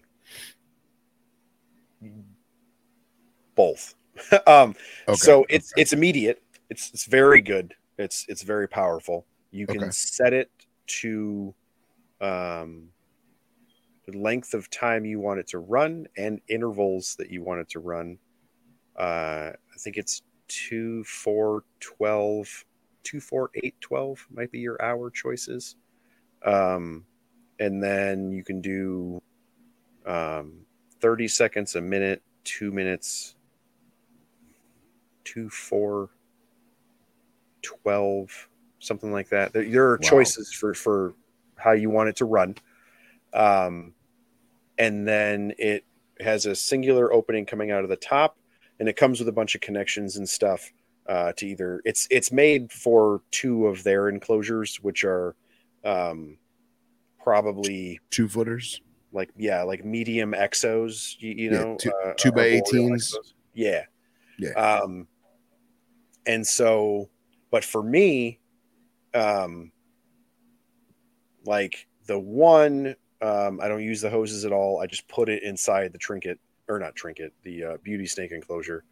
Um, with the Burm enclosure, I run a hose uh, end to end, so it takes a little bit to get to you know work its way through the hose. Right. Um, the iguana, I literally just hooked the hose back under, and I'm running like one. Uh, basically, I'm running one fogger per really big enclosure. yeah. Um, and then you know, based off of like my iguana is with the redfoot, they have a concrete mixing tub for water, so they have a lot of water. Um, but I'm still running it two minutes at a time every two hours for them. I'm doing two minutes at a time every four hours for the Burm and the retic. Um, beauty snake, I was only doing two every four. Um, but that's also given the fact that like the enclosures that I'm using hold it really Yeah. well. yeah. Uh, and I've like I've cut down on where the fogger is coming in is opposite of all the heat emitters, and I have reduced um, airflow in that area. But I have not reduced airflow by the heat side at all, so it's not going to get hot and sticky. If you want to cool off and just breathe in that cold, wet air, you can go over there and do that. And if you don't, You want to be dry. and get Yeah. blasted. That's I- cool. let them pick. So the reason I ask, and I'm glad you told me about the different like features and mm-hmm. timing times and stuff that it has. My my thought process is when I get these black box cages up and running, and I have the Montane rattlesnakes in there as well as my, my field eye. I really want to work on this whole microclimate, high humidity in the morning thing, because there when you go to these these arid, high elevation, arid environments, everything when the sun comes up, everything is covered in dew. Mm-hmm. There's a light fog. It's wet. It's moist. And then come 9, 10 a.m., it's 154 degrees on those rocks. Like Yeah. temp gun the rocks 150, 155, right? So in my mind, what I would love to do is I would love to have some kind of fogging element that turns on for, I don't know, two minutes every morning and then shuts off for the rest of the day. So that So- way, like an hour before the quote unquote sun comes up, Yep. You know, and then So- throughout the day it, it dries. What the chameleon folks are doing now, and that I'm copying for some things, is it's mist and fog, right? So misters, realistically, misters should be for ambient humidity and to keep your plants alive. Okay. Uh, unless you have chameleons are weird, some snakes are weird. They prefer to drink droplets, and so that Right, you are right. you're providing that. Sure. What they're doing now is they set an extra time on their misters, and that goes off at like whatever 6 a.m. because your lights turn on at 8, whatever. Right. Right. So you run that mister another an extra two minutes at six, right? So everything's has standing water on it, Mm-hmm. and then they run that fogger at six thirty, at seven, at what whatever.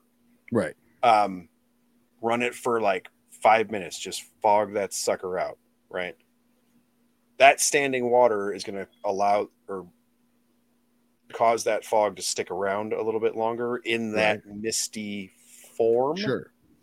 And the but you know that come eight, it's going to turn on, Yeah. and so then it's going to start to push all that down as that heat comes out, all that natural flow, and then the the theory being for the chameleons, they're going to choose to sleep where those things are affecting them in the way that they want to be affected.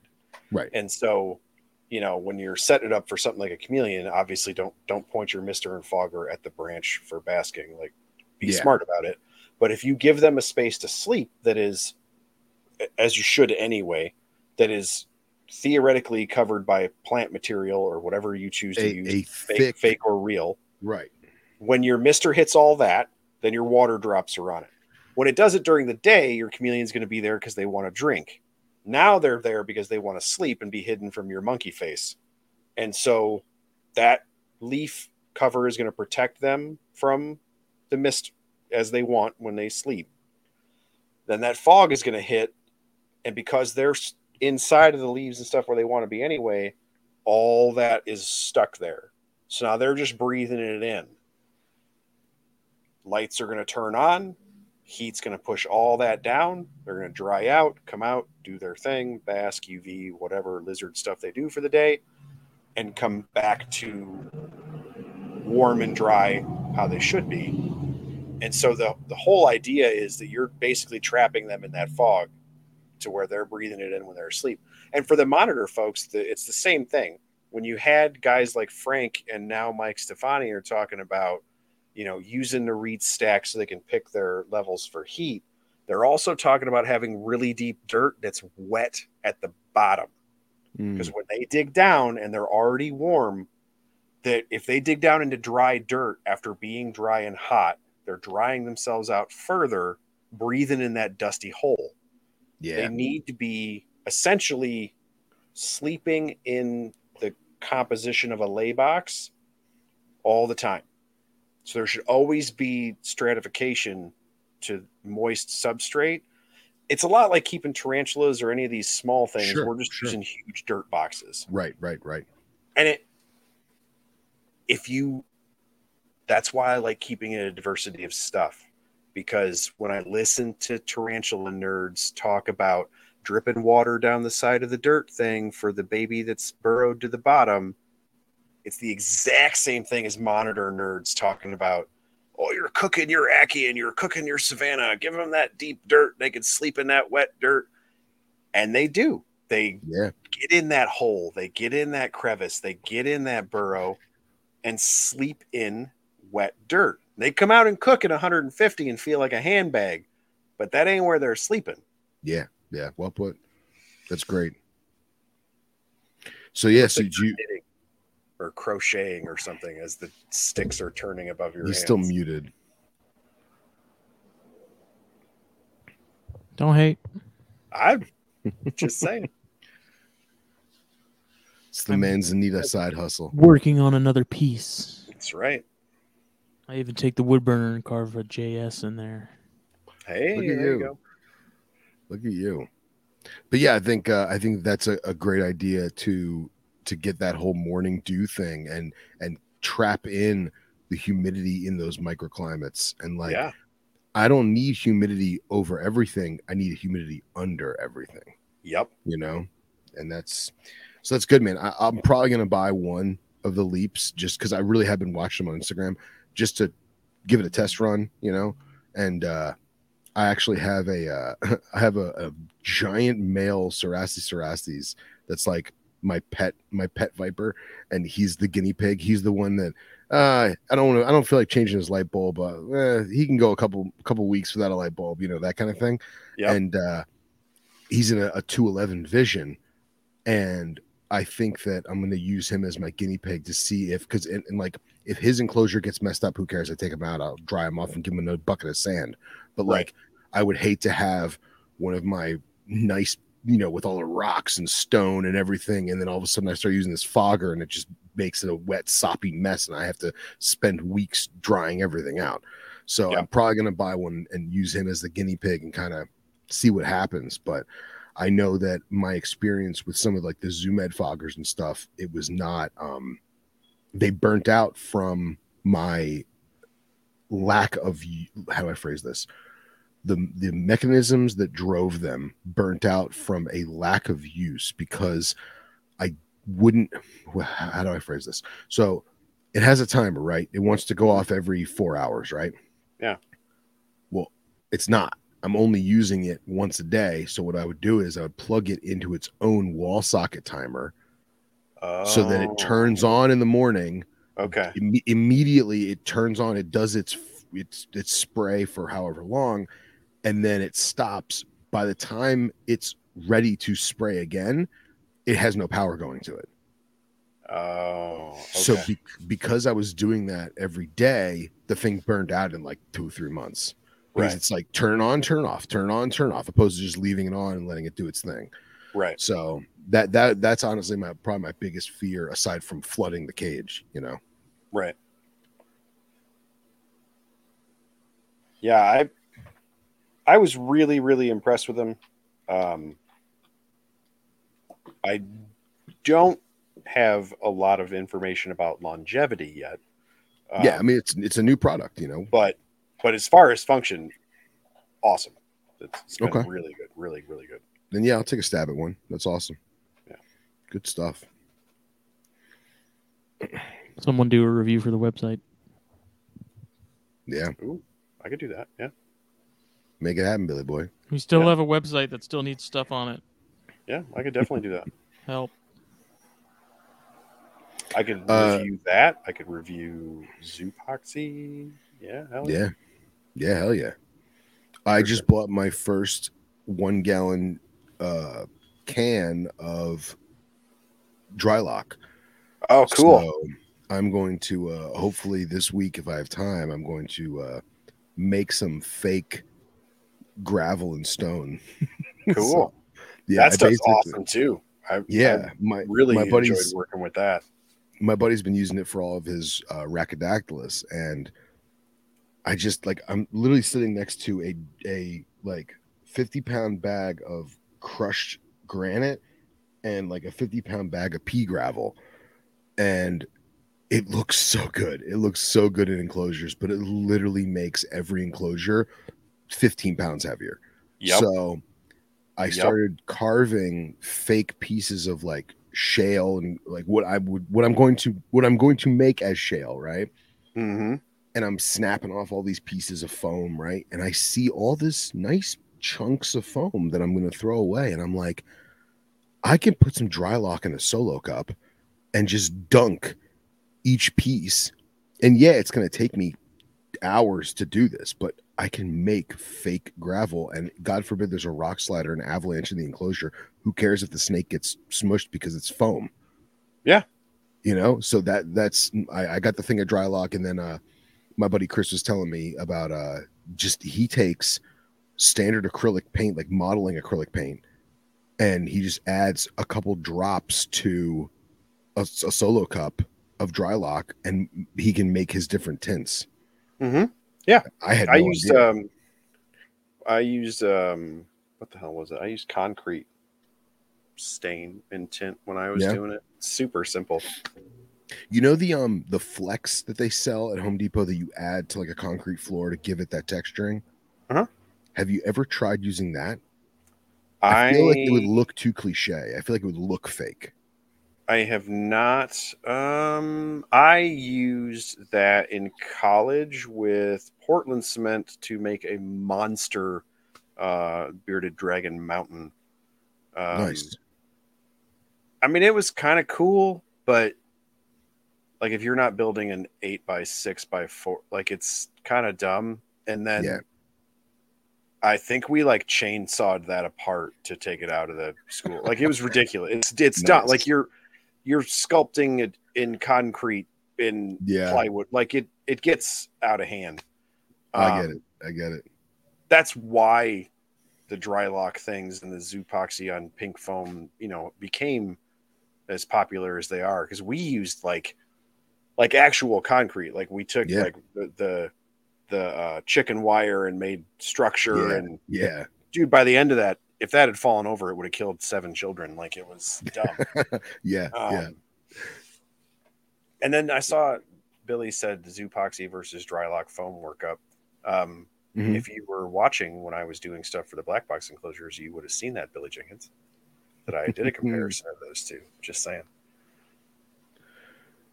Yeah, he's saying he did uh he did dry lock and acrylic paint for his Tokay enclosure. So that's cool. Yeah, dude, it, it there is a reason that every dart frog YouTube on the planet is well, here's my black uh, pond and stone foam that I then carved and put dry lock. It. Every single person does it. Yeah. Um, because it's incredibly effective. If, if you're if you are doing small animals that will not destroy it.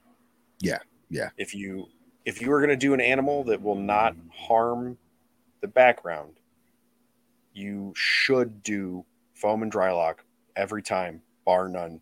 to save on weight and cost and, and Yeah. everything. There's no reason to use something like Zoopoxy unless you're trying to make, you know, wood or the things that that Justin is trying to do some very specific project. Sure. The only reason, in my opinion, only reason I use and talk about Zoopoxy so much is because it's an, an adult male green iguana. It's a tegu. It's you know large destructive things. Yeah. Uh, Yeah. The vast majority of the stuff that we're talking about, if it can fit in an exo or a black box, man, use use foam and dry lock. Yeah, and I will say this too: is before we ever, I ever dabbled with dry lock or any of this stuff, it was grout. And Yeah. for like girdle tail lizards that are literally they destroy, they don't destroy. Let me rephrase that. They beautifully etch background foam. Yeah. Yep. Because it's, it's just it literally looks like someone's been sanding it for twenty years, Yeah. and because of that, I use the grout because it's so hard and such a rough texture. I figured it also help keep their their nails kind of trim, you know. Yeah. And uh but again, it adds all that weight because it's freaking grout, you know. Yeah. It's so heavy, and on the foam, I feel like if you're really if you're scuffing up the foam correctly enough to get the grout to adhere correctly, it's just soaking it in and just it just sucks it up and you got to do another coat and it sucks it up and you got to Yeah. do another coat. So Yeah, that's Yeah. the only the only benefit to the Zoopoxy being the two part composition is, you know, using the pink foam base, using the the PVC bases like I was. Um, you, you know, you you negate that, and that it's just adhering to it, and then you're done. Yeah, yeah. Um, but yeah, it, that adds weight. You know, I'm Yeah. mitigating that weight by having pink foam be the the base of the The- the cliff or mass of it. whatever. right. Um, but yeah, it's still an inch of two part clay that hardened into concrete on top of it. Then it, even even the the uh, black boxes, you know, three by three by eighteen. When I I built um, the one is the two rock stacks. Even with the sand in there, I can I can just pick that up. Sure. Um, the What's one the, that the whole is- thing is like what 50 60 pounds the whole thing yeah, probably. Mhm. Um, oh, because I chose to use sand, not right. like crushed walnut or whatever stupid Yeah. stuff. I put sand in there, which adds a lot of weight. Um, the other one, man, when I like I showed on the video where I tilted it over, and it it's it's in there. I mean, I would have to like grinder it out to get it out of the, black box now, but um, like once I put the sand in that thing, it me and Teresa put it on the shelf. Like that's yeah a, yeah it's yeah. pretty heavy. Um, and that's with that's just pink styrofoam underneath there. There's nothing else in there but that that zoopoxy paint and sand. Um, it's still it's got some weight to it, man. Um, not good. nearly what it would have stacking slate or some insanity. exactly exactly Um, or tile yeah, you know that that's the only thing when you. I love giant enclosures because I think you get to see cool behaviors that we just don't see. You know, sure having an eight foot enclosure with beards in it is awesome. You know, um, but if I chose to make an eight foot enclosure the way I like to see a forty breeder for a beard, it'd weigh eight hundred pounds. Like, Yeah. that's crazy. Easy easy. You know you have to mitigate those things where you can. Um, yeah it's just doing the best you can. Dude so christopher says i've done foam covered it with gorilla glue and pressed dirt and moss into it. So the if you do that that works. That's super cool. Uh, if you do it spray the gorilla glue with water like out of a really fine uh, plant mister and then as it dries it gets these like pock marks in it and then to it. it looks really cool i've got a couple enclosures like that they're cool nice uh, along the same lines i uh, my buddy Chris was again. We were talking about all this dry lock and stuff. He was telling me about the one type of super glue that I can't remember the name of it. The one that's safe for animals. Um, every brand of super glue, Loctite, Gorilla Glue, they all have this one type, this one chemical. And uh, I didn't realize this, but if you squirt the the super glue onto your insulation foam and then stick your pieces together, well, I I didn't like the way that I did it, so I just pulled it apart. Right, I knew it was going to rip. Well, that chemical eats away at the foam, kind of Yep. like an acid, and Yep. it leaves these crazy textures. Yeah. So I found myself t- literally I'm wasting glue experimenting, but squirting a bunch of super glue into a piece of foam, taking a plastic butter knife that's disposable, smearing it and letting it eat away at it to give that texture. And um yeah, uh cyanoacrylate. That's it. Um and again, uh, wasteful and probably not the best for my lungs, but it, it, it gave me a very unique desired result that I was not expecting at all. Yeah. So just just like you're spraying the spraying the water to give it the pocking. Yep. There's a reason God gave you two. Yeah. Oh, I will say too. Um, some people saw it, and then um, Troy Goldberg showed it as well on YouTube. When you're doing the, um, I use the black pond and stone uh, foam, and then you can carve it just like with a exacto or something. Um, the thing that Troy showed and that I uh, did, um, you can take a. Uh, they have like a Brillo pad attachment for your drills Oh and, wow. and scuff it up that way. Um, it ends up being really cool. It makes an ungodly mess when Really? you grinder that foam because then it's just Oh yeah. it's literally ground up bits of foam. It gets Yeah. everywhere. It sticks to everything because when you're using styrofoam sawdust. yeah. And when you're using one of the drills, then it creates static electricity. So now it's stuck to everything. And you, I have hairy arms and I was just coated. Pink. Um, just pink everywhere. it looks awesome when after you dry lock it. It's super cool. Nice. Um, nice. But man, it is a filthy, filthy mess. Do you like Um, you do you like keep your shop vac handy? Yeah, I literally just turned it on and just did it into Yeah. the shop vac stuck at the bottom of the black box. And it's still got all over you. Oh yeah, yeah. Because the, with the static electricity coming off of the drill and then sticking to the hair on my arms, it it, it was ridiculous. oh, Um, that real quick before we before I lose that thought. Speaking of static electricity, on my black box cages, because the gla- the sliding glass doors are uh, I don't know, what dare I say acrylic? I should probably know this. Um, it has dust that I cannot get off. And the glass is so Oh. crystal clear. It's so beautiful. Black box glass is flawlessly crystal clear yeah, but all I see is the dust. And like I wipe it down with alcohol and the dust lands on it. And I wipe it down with chlorhexidine and the dust lands on it. I feel like when I Uh-huh. close it, it like I don't know what to do. yeah. I, I don't know what to do. I think I may just have to just deal with it. Pretty much. Um, I don't know, man. Like I, I know that they sponsor us or whatever. Dude, their stuff is killer. Like It's the killer, doors man. are super It's so clear. good. The so fixtures good. are really nice. Like, I I don't know. I, it's awesome. Oh, Smitty, do you mind if I show those videos that I didn't get to show last week when my internet took a crap on me and died? Do it. All right, let me pull up Facebook real quick so I can steal these videos just to show because we're like we're on the black box topic. I might as well show off. That's my This is a this is a nice water piece. It's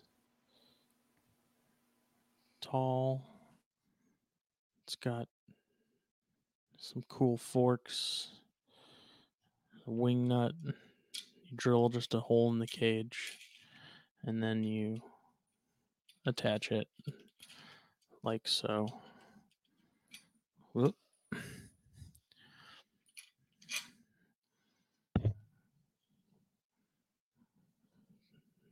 Crepe myrtle. Super hard. I don't know if y'all can hear that or not.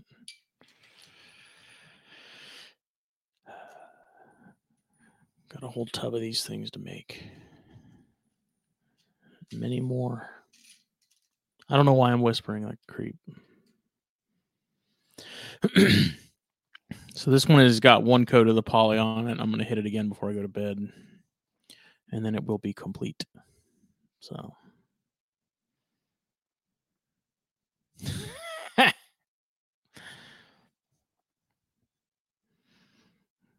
Each one is a piece of art, and they're going to be fifty dollars a piece. I'm kidding; they won't be fifty dollars a piece, but I will have some for sale at some point once I sort of stockpile them and make them more. And All, nat- all purchasing them. natural, all natural. Yeah, see, look at that. Phil goes to get his video, and uh, you know, his computer decides to Ooh, speaking of selling and purchasing things, um, is there more information about uh, the happenings on February first? Uh, there's still a couple things I need to do. There's 31 days in January, right? There is. Okay. So I got some small stuff just to finish up, and then it will be going up. Awesome. Excellent. See, yeah, when I saw that picture, I was surprised. I didn't think they were that deep. Like for some reason, I thought they were shallower than that. Yeah, they're um they're 24 wide, 24 tall, 18 deep. And they are That looks exquisite. bigger. That looks deeper than 18.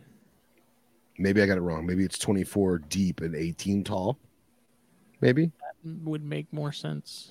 that'd make more sense. So that, boys and girls, is the XT2 slider with venomous lock built into the middle. And I am so freaking excited. So I will show you the goods. This is how Yeah, it came packaged to perfection. Not only was every, literally every line of the ex- external corners, edges of the enclosure were beautifully wrapped in styrofoam, but it fit in the Oh. Bark twice if you're in Milwaukee.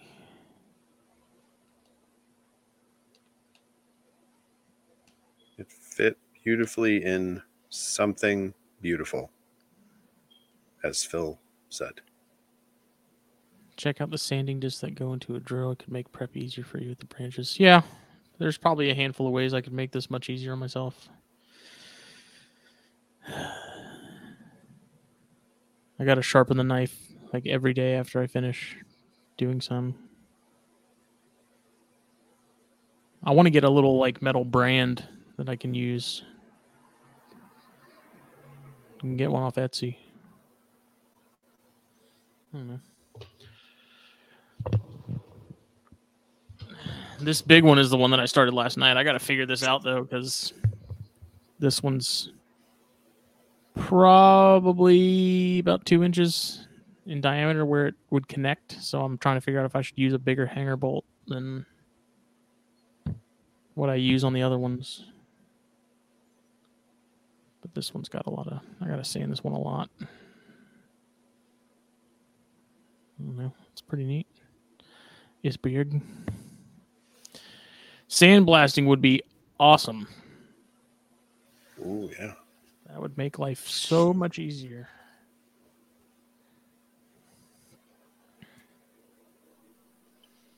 Look, guy, you sit here and hype up your videos, Dude, I and then you just. StreamYard is just killing me. It's like it doesn't want. I tried to. I tried to make it full screen. I'm sorry. Mm. I think that was why.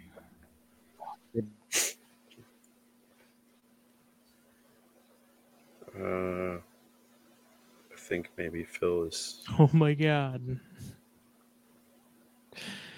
Oh. I don't know. They make some pretty big hanger bolts though, Jenkins. True. One that's just proportional.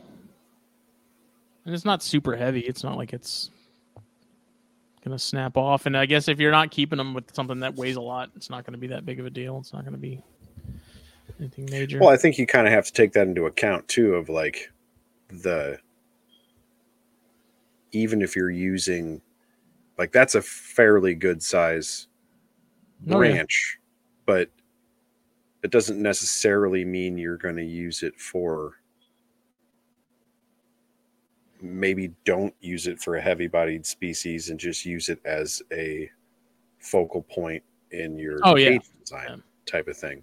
Like it could still be a rat snake, you know, Oh, that sure. just that can just be central to what you're putting your other cage decor around, I guess.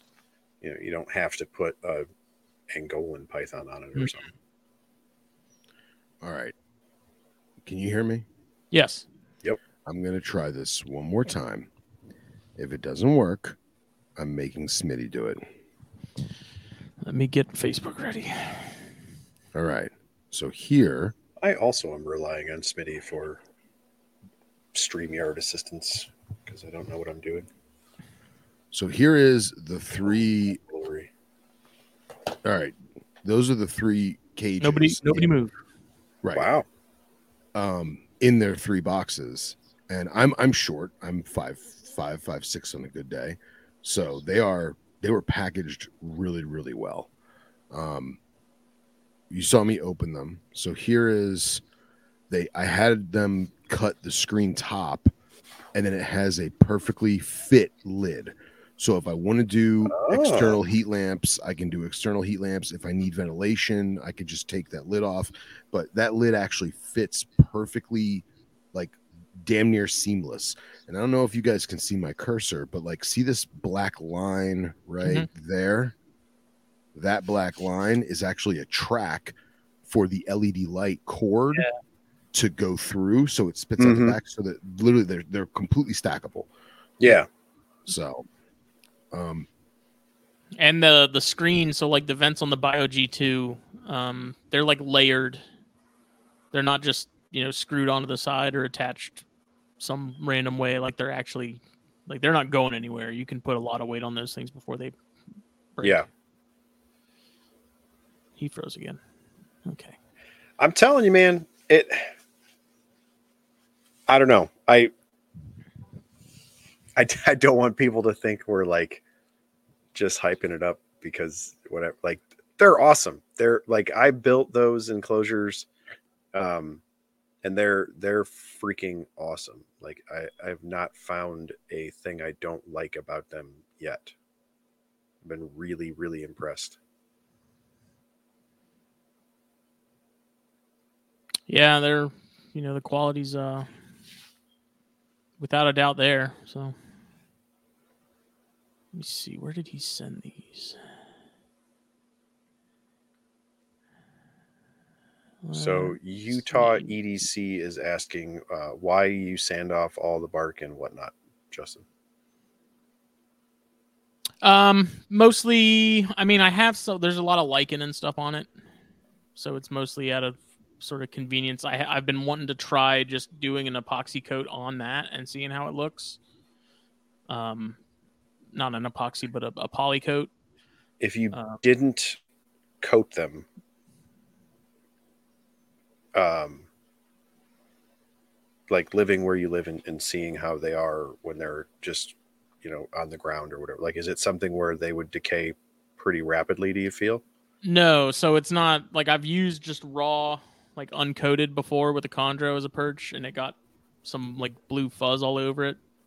Um, if you were keeping them in like a dryer setup, I wouldn't have, I wouldn't worry about it. Like it's not, it's not a toxic wood or anything like that. Um, and yeah, so the bark on them is is almost like potato skin, like it's super thin. Um, there's just a ton of lichen and stuff on some of these that I have, which I mean they look cool, and some people may want that. So I don't know. I'm gonna play around with it and and see what happens. Some people may like the natural look. It's mostly just making sure you know it, it doesn't mold and get gross if it's being used in a, a high humidity kind of thing. And some people, I kind of like the look of the the raw, or not raw, but the you know the debarked kind of modeling you get with some of the spots that didn't get fully taken off. Uh, Phil, I'm bringing up your thing well, right. I'm gonna now. I'm gonna resend you the video the, the remaining videos. That way they're like you don't I have to scroll back. I haven't pulled up. Okay, perfect. Yeah, because uh, I'll be brutally honest, it's it's Streamyard. I just te- like the last time I froze, I tested other internet stuff and everything's working fine. So it's freaking Streamyard. Does not want me to stream from. Anyway, to the videos. Anti Can you, Florida. can you see them? Yeah. Yeah, but they're, they're they look laggy on my end. Are they are they smooth for you, Billy? Uh, they are now. Yeah, Okay. I think it's um, it might be freaking out when it. I, I don't think it's it's the Okay. screen. Yeah, like when that screen becomes more obvious. Like, yeah, that's good. Yeah, look how yeah. So that's the locking mechanism. Um, and one thing that I do love is I don't know if this is on purpose or if this is just a uniform cage thing, but the locks that they gave me for my my previous shipment of cages, it's the same lock and key. So now I have multiple keys for all, and they're all matching the same lock. But I really like this key lock system because, first of all, you, you can't, especially with venomous, you can't just unlock a bunch of cages. You can only unlock the one that is using the key, and that's a great thing for venomous and some of the more you know hazardous critters because now I'm forcing myself to only unlock one at a time, and the key is with the lock. So before Yeah, it like retains the the core. Right, right. So in order for me to unlock another cage, I have to lock the one I was just in, Mhm. which I think is fantastic. Mhm. Um, they put these little nubs on the glass so that I can use a snake hook to slide them and open them. I don't have to use my hand, which I thought was really great. And then the track, the cut for the track is so smooth and so silky, it just it glides like a hot knife through melted butter. Um, if you want to go to the next video. So this is the dimmer switch for the LED lights, and not only they built real solid, but they made a aluminum snap track on the upper Mhm. top lip. So the lights literally snap in there. So if you had to take them out, or God forbid an animal, uh, you know, a heavier bodied snake or something knocks them out, it, it's not adhesive, it's not screwed in, nothing's permanently damaging. So it'll you just snap them back in their work. Um, and then in this right here, I'm showing the the ceiling. Whatever acrylic or aquarium sealer they used, it is a flawless bead all the way Mhm. through. It looks like a it looks like a, a perfect weld. Yeah, I did mine myself on the Ackie cage, and it it definitely doesn't look anywhere near as good as that. Yeah, like, like, I a wish blind kid did it. I wish you could zoom in on that that that seal job. That seal job is so smooth and perfect. It's amazing. It's almost like they do this professionally. Yeah, and the nice thing with the LEDs, because that's I have all the the four BioG stacked on top of each other, so Mhm. you know, a quadrant of four, and all of those they have these tethers where all the LEDs plug into the tether, and then it streamlines it to one cord. Oh, that's cool. So you can still change them, like you could still turn turn them off individually through that that dimmer. Right. Um, but instead of having four different plugs in one outlet, it all connects at the at the. It's like a braid with like ten adapters on it, and they plug That's into cool. that, and then yeah, so that was a feature I I really liked on it, and it makes things a lot easier because um, they use the same LEDs, like the same brand LEDs. Um, so whether it's a six foot cage or the BioGs or something, you know, you can connect them all and and have them all funneled to one yeah. one Yeah. outlet. Phil, somebody asked in the chat, are the sliders glass or acrylic? Uh, they're they're they're not glass. It's some kind of acrylic of some kind. Um, it's not the same acrylic that I've used in the past because it has a lot of flex to it, which I think is great because especially if you're not using your hand to open and close it, you you sometimes can't gauge like you don't know your own strength. And like I've slammed and cracked a lot of sliding glass because I'm using a snake hook and you know something that's venomous is getting a little unruly and I have to slam the glass real quick. Um, Yep. and I've, I've I've cracked it, and I, I I'm very very confident that this whatever kind of acrylic or pl- poly resin or whatever this plastic is, it feels great. It has just enough flex, and it's crystal clear.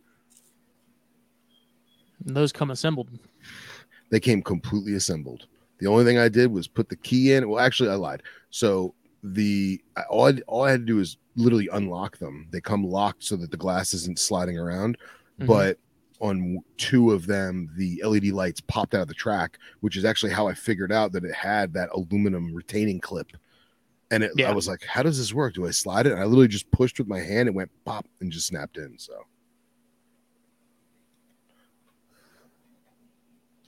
and uh looks like who somebody was it billy jenkins asked about? Yeah billy jenkins says uh could you plastic weld pvc um not to speak for everyone but i know i have friends that did plastic weld pvc for enclosures and it held up great except for weight integrity. Uh it it held the seal well in terms of like being uh, uh, uh liquid resistant but it wound up cracking because it wasn't drilled together. And I feel like if you plastic welded it and then still drilled it, you'd be golden. But I imagine that's a much harder, lengthier, more expensive process too. And you've got all the Mon you got montane stuff going into those, right? That Yeah, was the final so- verdict. That's the final verdict. Yeah. So it'll have, oh, it'll have two different. So I have lone adults that I need to get mates for, but it'll eventually be two different localities of morulus and then a um, uh, maculosus. So Tamaulipas rattlesnakes and Durango mountain rattlesnakes.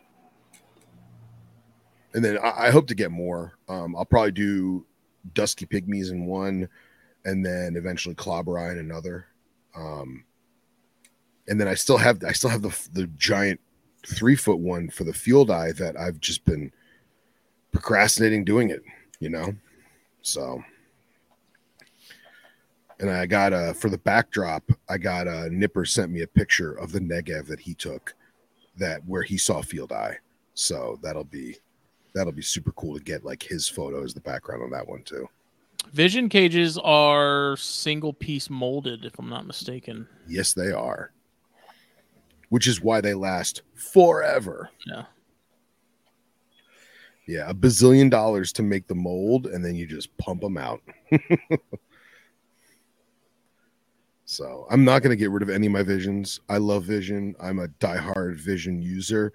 They have their faults, but in my personal opinion, the pros dramatically outweigh the cons.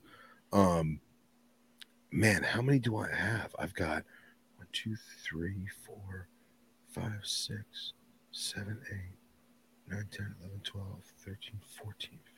I've got like 15 visions. Shit. Worth their weight in gold. They they legit are. They legit are. And I've had to replace glass because I cracked it slamming glass, or you know, you take the glass off to clean it and you lean it up against the wall, or you lean it up against like you know the trash can, and you your your your shoe touches the corner of it and it just hits the ground and cracks and shatters. So I've had to replace a lot of vision glass, which is why I, I'm Mhm. I'm very excited about these black box. Whatever plastic glass they're using, it's, awesome. Yeah, I'll have to ask Jen because I'm I'm honestly not sure. Yeah. It Now- it's not the it's not super soft. Like No. you- like the plexi that I had on the AP cage that Jake had that I used for years. You know, it you looked at it wrong and it seemed like it would scratch and it warped. And I mean, it's granted it's a very old cage, but this doesn't seem like that same material. Yeah, I, I I imagine eventually I may have to get some kind of plastic runners for the bottom because I know just from personal experience I'm going to get sand and grit in that track and that's going to slowly start to for lack of a better word sandpaper away that bottom acrylic or Mhm. bottom plexi whatever it is. Um but it doesn't it doesn't feel like like I've I've had some that you know you use too too abrasive of a paper towel and it left scratch marks Mhm. you know so Yeah. Well, we're at the mark it's bedtime Yep.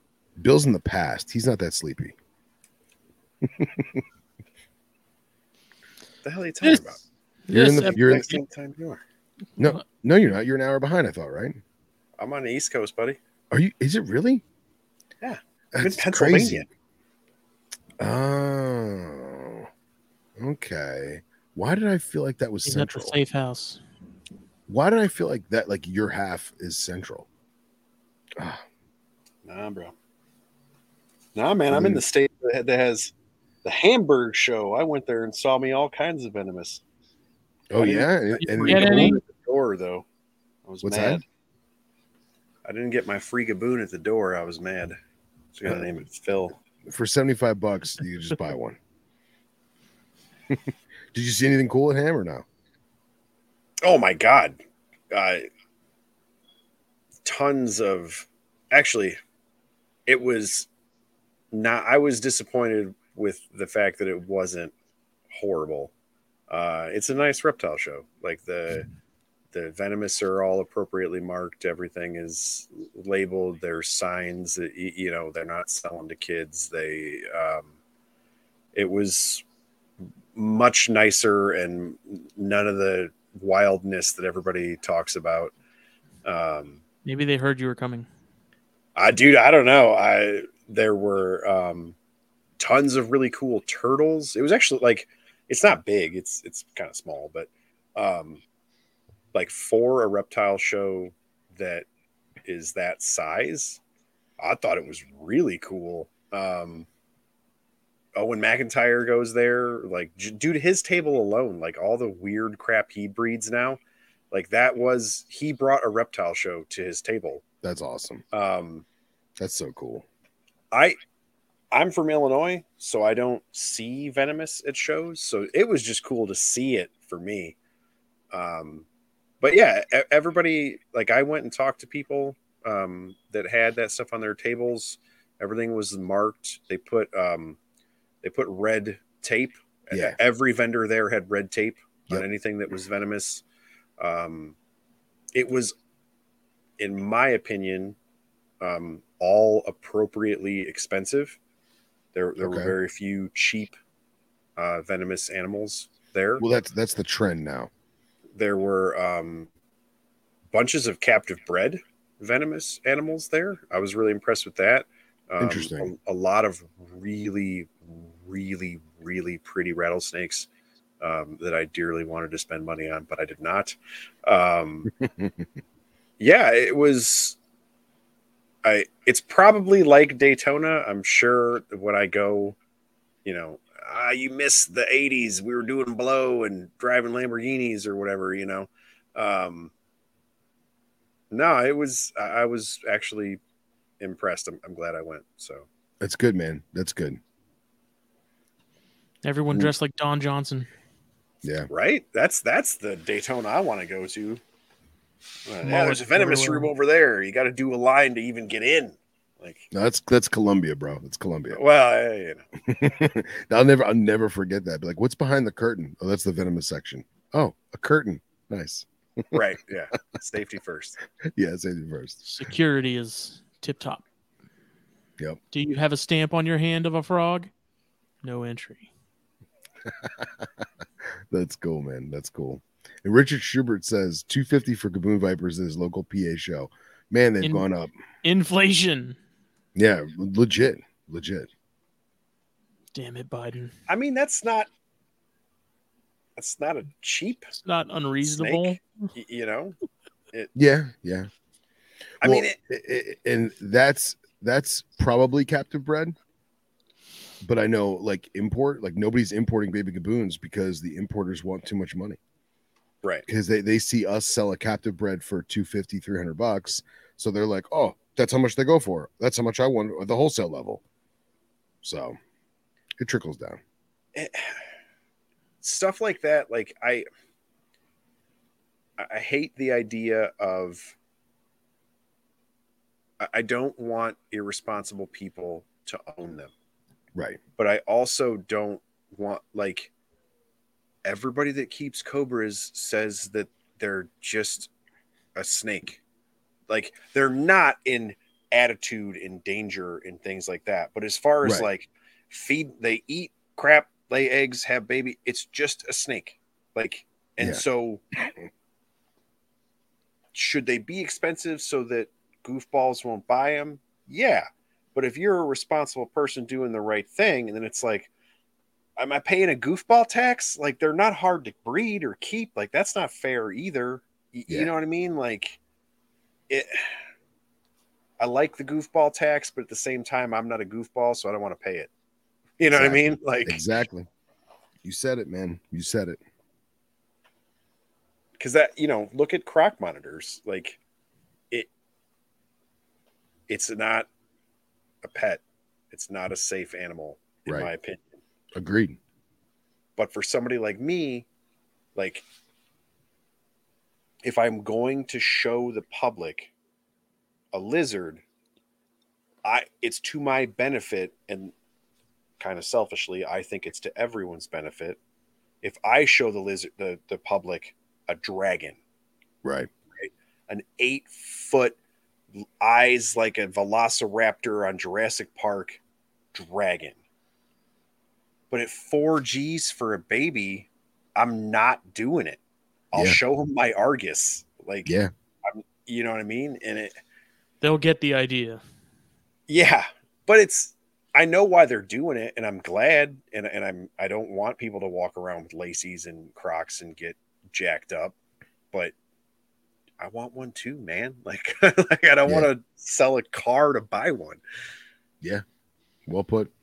I think it also like goofball tax aside, it it, it comes in waves where nobody is producing them because they're like, oh, everyone does it, so I'm not going to. Well, if everyone has that that Yeah. attitude, then no one has it, and then it dries up, and then that's Yeah. why you know, ten years ago, puff adders were eight hundred dollars when it should be like twenty five bucks. So Right. Well, look at the uh, responsibility. the guy that did um he did Crocs, Lace, and Black Dragons, and now I don't remember his name. Um did it, killed it, super successful at it, great, produced a bunch of babies, and then was like, yeah, I, I showed that I could do that. I'm I'm cool. And then Yeah. now he doesn't do it anymore. yeah, And so, like, I know as a monitor nerd, lace monitors are cool, but lace monitors breed like every other Australian monitor. It's just that you can't get them.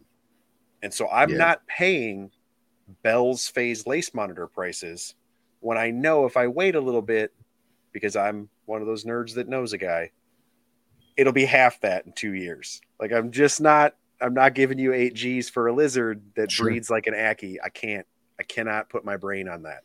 Yeah. I get it. I get it. Well, gentlemen, is there anything else we want to cover before we say goodnight? If nobody knew, this show was brought to you by blackboxcages.com. In case you couldn't tell, which, like you said, we love them. That's why they're a sponsor. We love their products. When we talk about them like this, we're talking about them from a objective standpoint. Legit. They are some of the best, the best. Yeah. On that note, I am biased, but objectively, it's a great product. All of them. Yeah. Yeah. And then, you know, the uh, Sacred Land of Orcas, Puget Sound. Check them out. Puget Sound Pythons, Facebook, Instagram, all that good stuff. Uh, we will be back for THP on Thursday. I know it's been two weeks without that. We had the Corn Starters episode last Thursday, which was awesome.